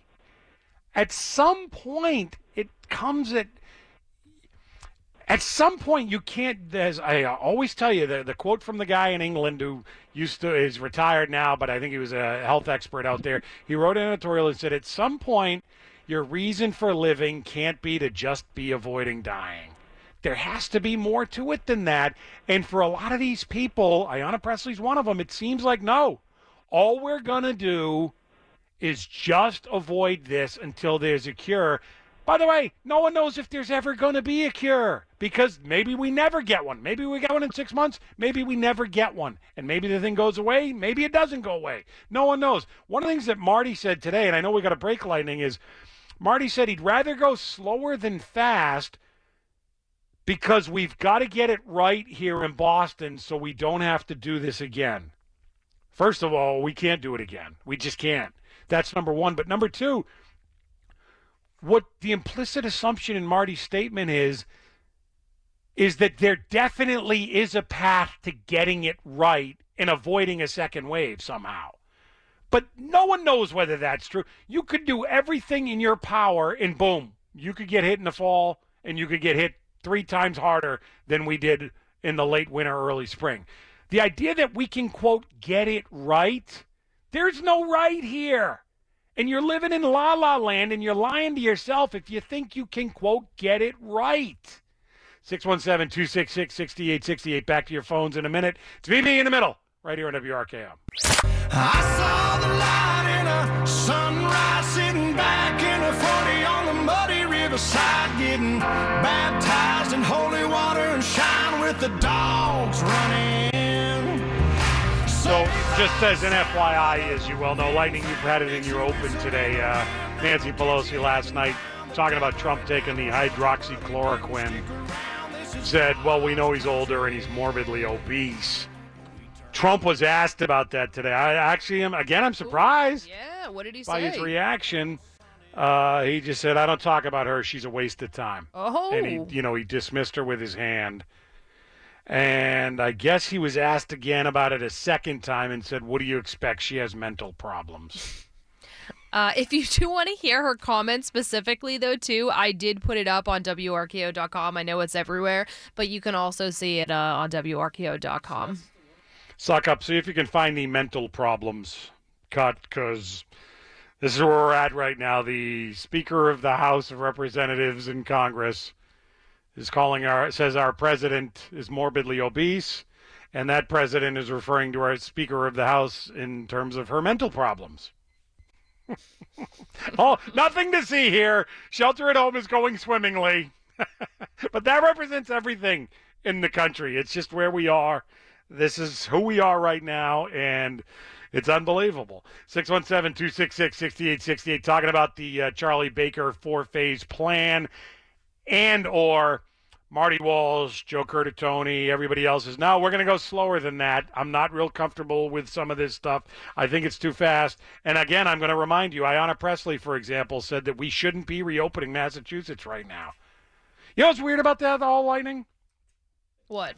There is someone who's from Massachusetts who wants to be the vice president of the country, right? Mm-hmm. In fact, she's the senior senator from Massachusetts.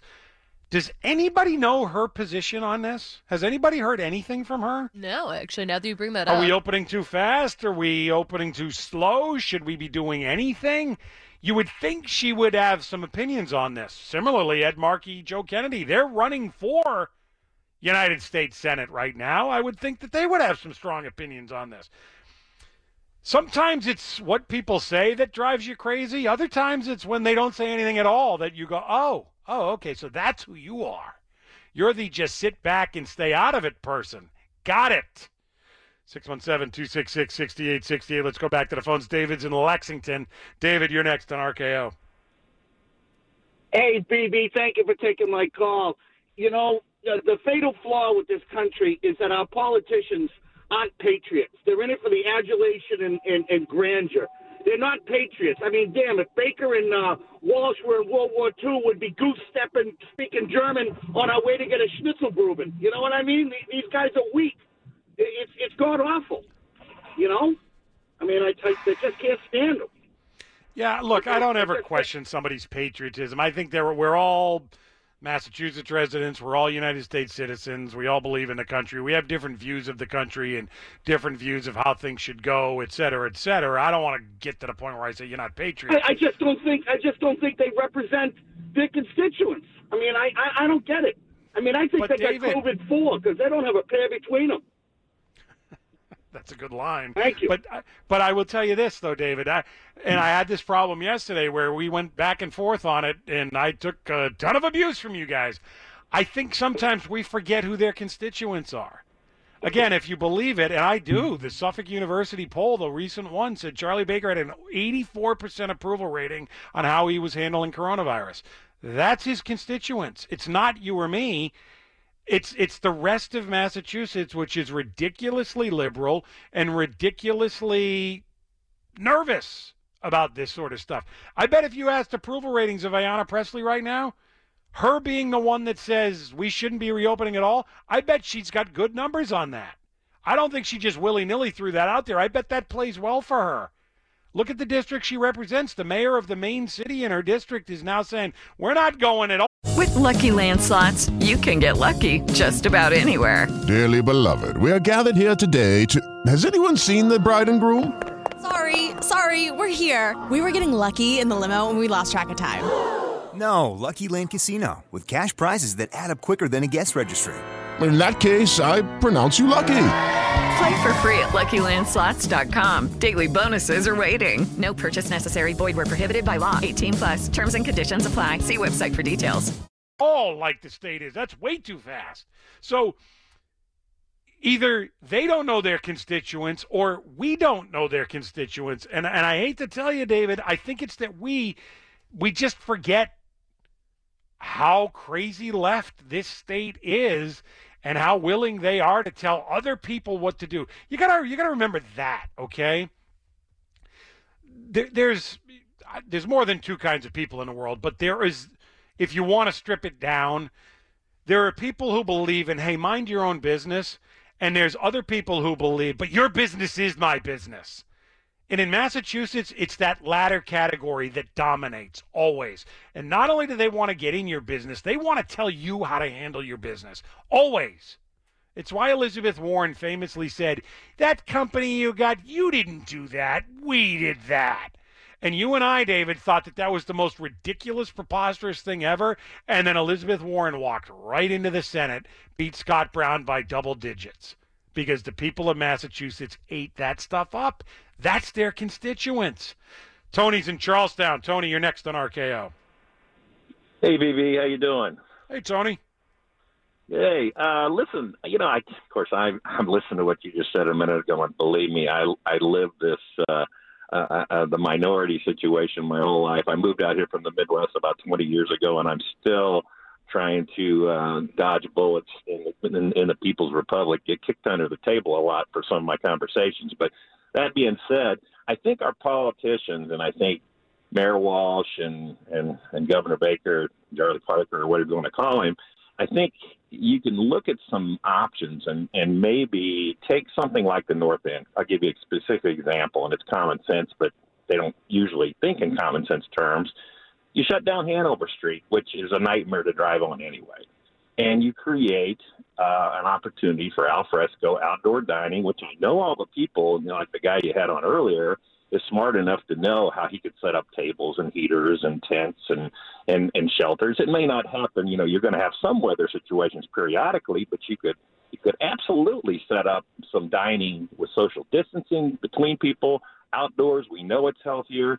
I mean, to me, these are common sense solutions that the the people in control, i.e., Baker and and Walsh, could make some decisions to do this you know, I, I don't know. It just seems like common sense to me. But and the thing is, Tony, when when you finish there, you start to feel like, as uh, you said, like I don't know, who am I? What? No, you're right, hundred percent right. And we've been talking about this. My frustration with these guys is a couple of things. One is I think they're nervous Nellies. Two, I think they're power grabbers. Three, I've been telling you for months now, literally months now these guys got to think outside the box. But there is no outside the box in any of this. What you just described makes sense. You know what another thing that makes sense is?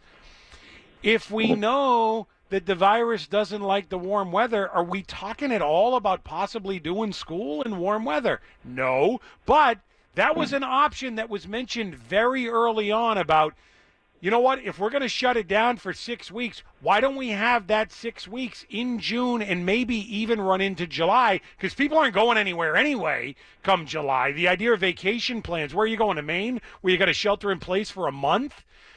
But no one ever wanted to talk about it, period. Because all they do is they just. The action that they will take is shutting you down. The action that they've failed to take is doing anything outside of the norm that's good for you. They're not talking to Frank in Boston, Frank Mendoza, and saying, Frank, how can we make this work? You leave three minutes from Paul Revere Park. What if we said on Saturdays you could put up eight tables in that park? And of course, you're not going to do that, but some version of that to say, uh, we want to work with you here. We want to help you. We want to somehow make this go. There's not any of that right now. It's just, you know what? There's a curfew in Boston from 9 to 6. And Walsh just told you again today that remains in place and will for the foreseeable future. Anybody think that that curfew is doing anything? But it's just another way of saying, you guys got to stay down. And so I continue to tell you, Tony, that they tell you they hear you. It doesn't seem like they hear you because they're not doing anything that you think makes sense and by the way, I think it makes sense too, and they're not doing it. 617 266 6868. More calls in a second. It's VB. You're in the middle on WRKO. It's VB in the middle. Uh, Rinny is in Danvers. Rinny, you're next on RKO. I'm actually in Georgetown right now. I'm driving home from work. Up on 133? 97. 97. There you go. yeah, how are you? Pretty good. I used to watch you on Fox 25. Good man. I miss it. I'm a I'm a girl actually. I just have a gruff voice. Now back to everybody's favorite middleman, VB.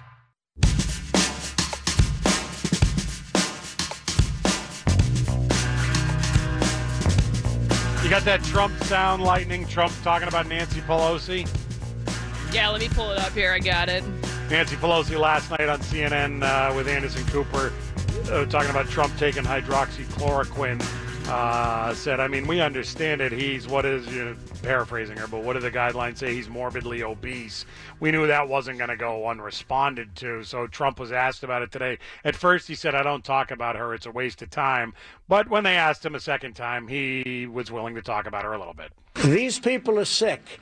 Pelosi is a sick woman. She's got a lot of problems, a lot of mental problems. We're dealing with people that have to get their act together for the good of the country. She's a sick woman. These people are sick, VB. Like, just- oh, this is what I'm dealing with here, okay? I think that I, don't know, I just I don't know what else to do other than laugh. I really don't. We get our laughs where we can, Yeah, Lightning. exactly. Whether it's your car accident Yeah, this morning or Trump calling her a Uh, sick woman. That's what There I'm dealing go. with. These are the people I'm dealing with, VB.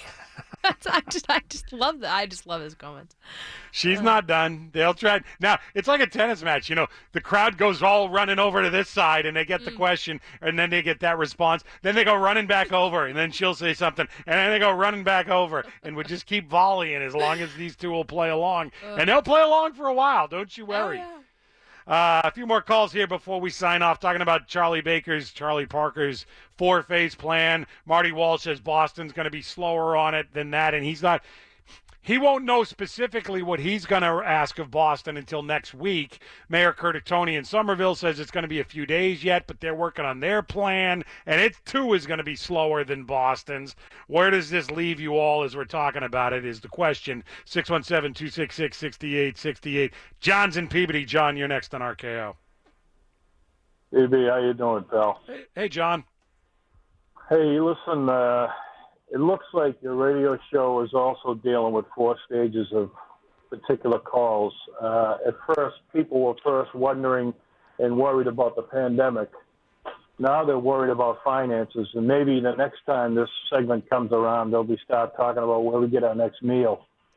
So, to, to me, you know, I keep thinking about why Trump was so silent on all this because if I was a leader and cared about the people, I'd put a moratorium on all debt. I would just say everything is frozen. Nobody owes anything. No one gets a paycheck. Everyone sits back and waits till this freezes up, and then have the government pay for the essentials. It's better than sending out stimulus checks, which are eaten up already. I mean, we gotta you gotta think of the people, and you gotta think a little smarter about where the money's going and where it's being used. But you gotta prevent people from going ballistic because now, I guess, as the calls you're getting are getting more and more hostile. And I think at this point, if we don't think in better terms of how we can make people not worry about the future, then we have to figure out how we can make sure we're going to take care of the problems they're dealing with now. John, I'll tell you this: You- you're you're tapped into the frustration and the boiling point that we're at. It, it, my advice to Charlie Parker, to Karen Polito, uh, to a lesser extent Marty Walsh. Mar- when you're at a city level, you have a little bit more control of it, and the mayor of Boston has always had a tight grip on its city, and Marty is no different. So that one's a little different than Charlie. But my advice to these guys is: what you ought to be focusing on right now is, yeah, obviously keep looking at the data, fine. Talk about your phases and keep implementing them. But you ought to be ready to deal with if when, if and or when there is a spike or there is something that you don't like. Have a plan in place on how you're going to live with it because we're not going back. John, you keep hearing Marty Walsh said this again. We got to get this right because if this comes back and we have to do this again, that I can't live with. Nobody's doing this again. We're not. You can't open Well, stuff for a couple of months and then say, sorry, it didn't take. We got to shut it down again. There is just no way. The next phase is everybody's got to learn to live with death, which is what Bill Maher had said a month ago, and people were like, ah, I don't want to hear it. It's what uh, Chris Christie said when he talked to Dana Bash, and people all got worked up about it, but it's a fact. You got to learn to live with sick and live with death. But VB, that's absolutely correct. But the point is, there are no insurance policies that'll cover you for downtime. I know. I know. I look. I appreciate the Me call, too. John. The one thing you know, you can't just say no one. No one pays anything, because if that's the case, and you're like uh, an electric company, you're a water company, you're an essential services company. If no one's paying you, then you're not providing anything. Like at some point, so it's to just say no one pays anything. Period, and we just literally hit this gigantic pause button. I, just don't think it's not only not practical, it's it's not possible. Why would anybody deliver any food and why would anybody go to work at that point? So stuff has to be going on. I mean again, one in 5 people are out of work right now, which is horrific, but understand, John, that means 4 in 5 people are still working. And so there has to be some stuff that's going on. I mean, there, there has to be gas stations. There has to be essential services, transportation services, et cetera, et cetera. Dave's in Woburn. Dave, you're next on RKO. Hey, VB, thanks for taking my call. You know, VB, this has been a great show. I've said to myself, when in the world have we gone through this before? And I started to go back, you know, every 10 years. And I said, we went through this in World War One and World War Two. You never knew when a plane with bombs was coming and going to drop them on uh, a whole city, a whole area. And they taught the people how to deal with it, how to momentarily shelter in place, go to school, do this, do that. And when the planes come, we'll light up the sirens. And then when it's over, it's over. And then we go back and we rebuild or we go back to how we were. That's not happening here. Well, I mean, it's happening now. It didn't happen for eight weeks, but I mean, in theory, it starts on May 25th uh, here in Massachusetts. But again, it, apparently, it's not going to in Boston. It's not going to be till June 1st at the earliest. Uh, Look, Mhm. I. I think you know people have been saying for years, Dave. Ah, we're getting soft, and we're nervous Nellies, and we're all germaphobes, and if somebody doesn't get a trophy, they start crying, and but it's all connected, right? It's Mhm. all it's all about a new way of thinking that in some cases just isn't healthy. And the idea that Ayanna Pressley thinks that we can just do this indefinitely until we have a cure is crazy. There's no That's way right. this can go on forever. That's right. That's just like saying stay in your house and we'll wait for the planes to come. And when they come, stay in your house some more. You can't do that. You have to learn from it and then move on, just like you've been saying.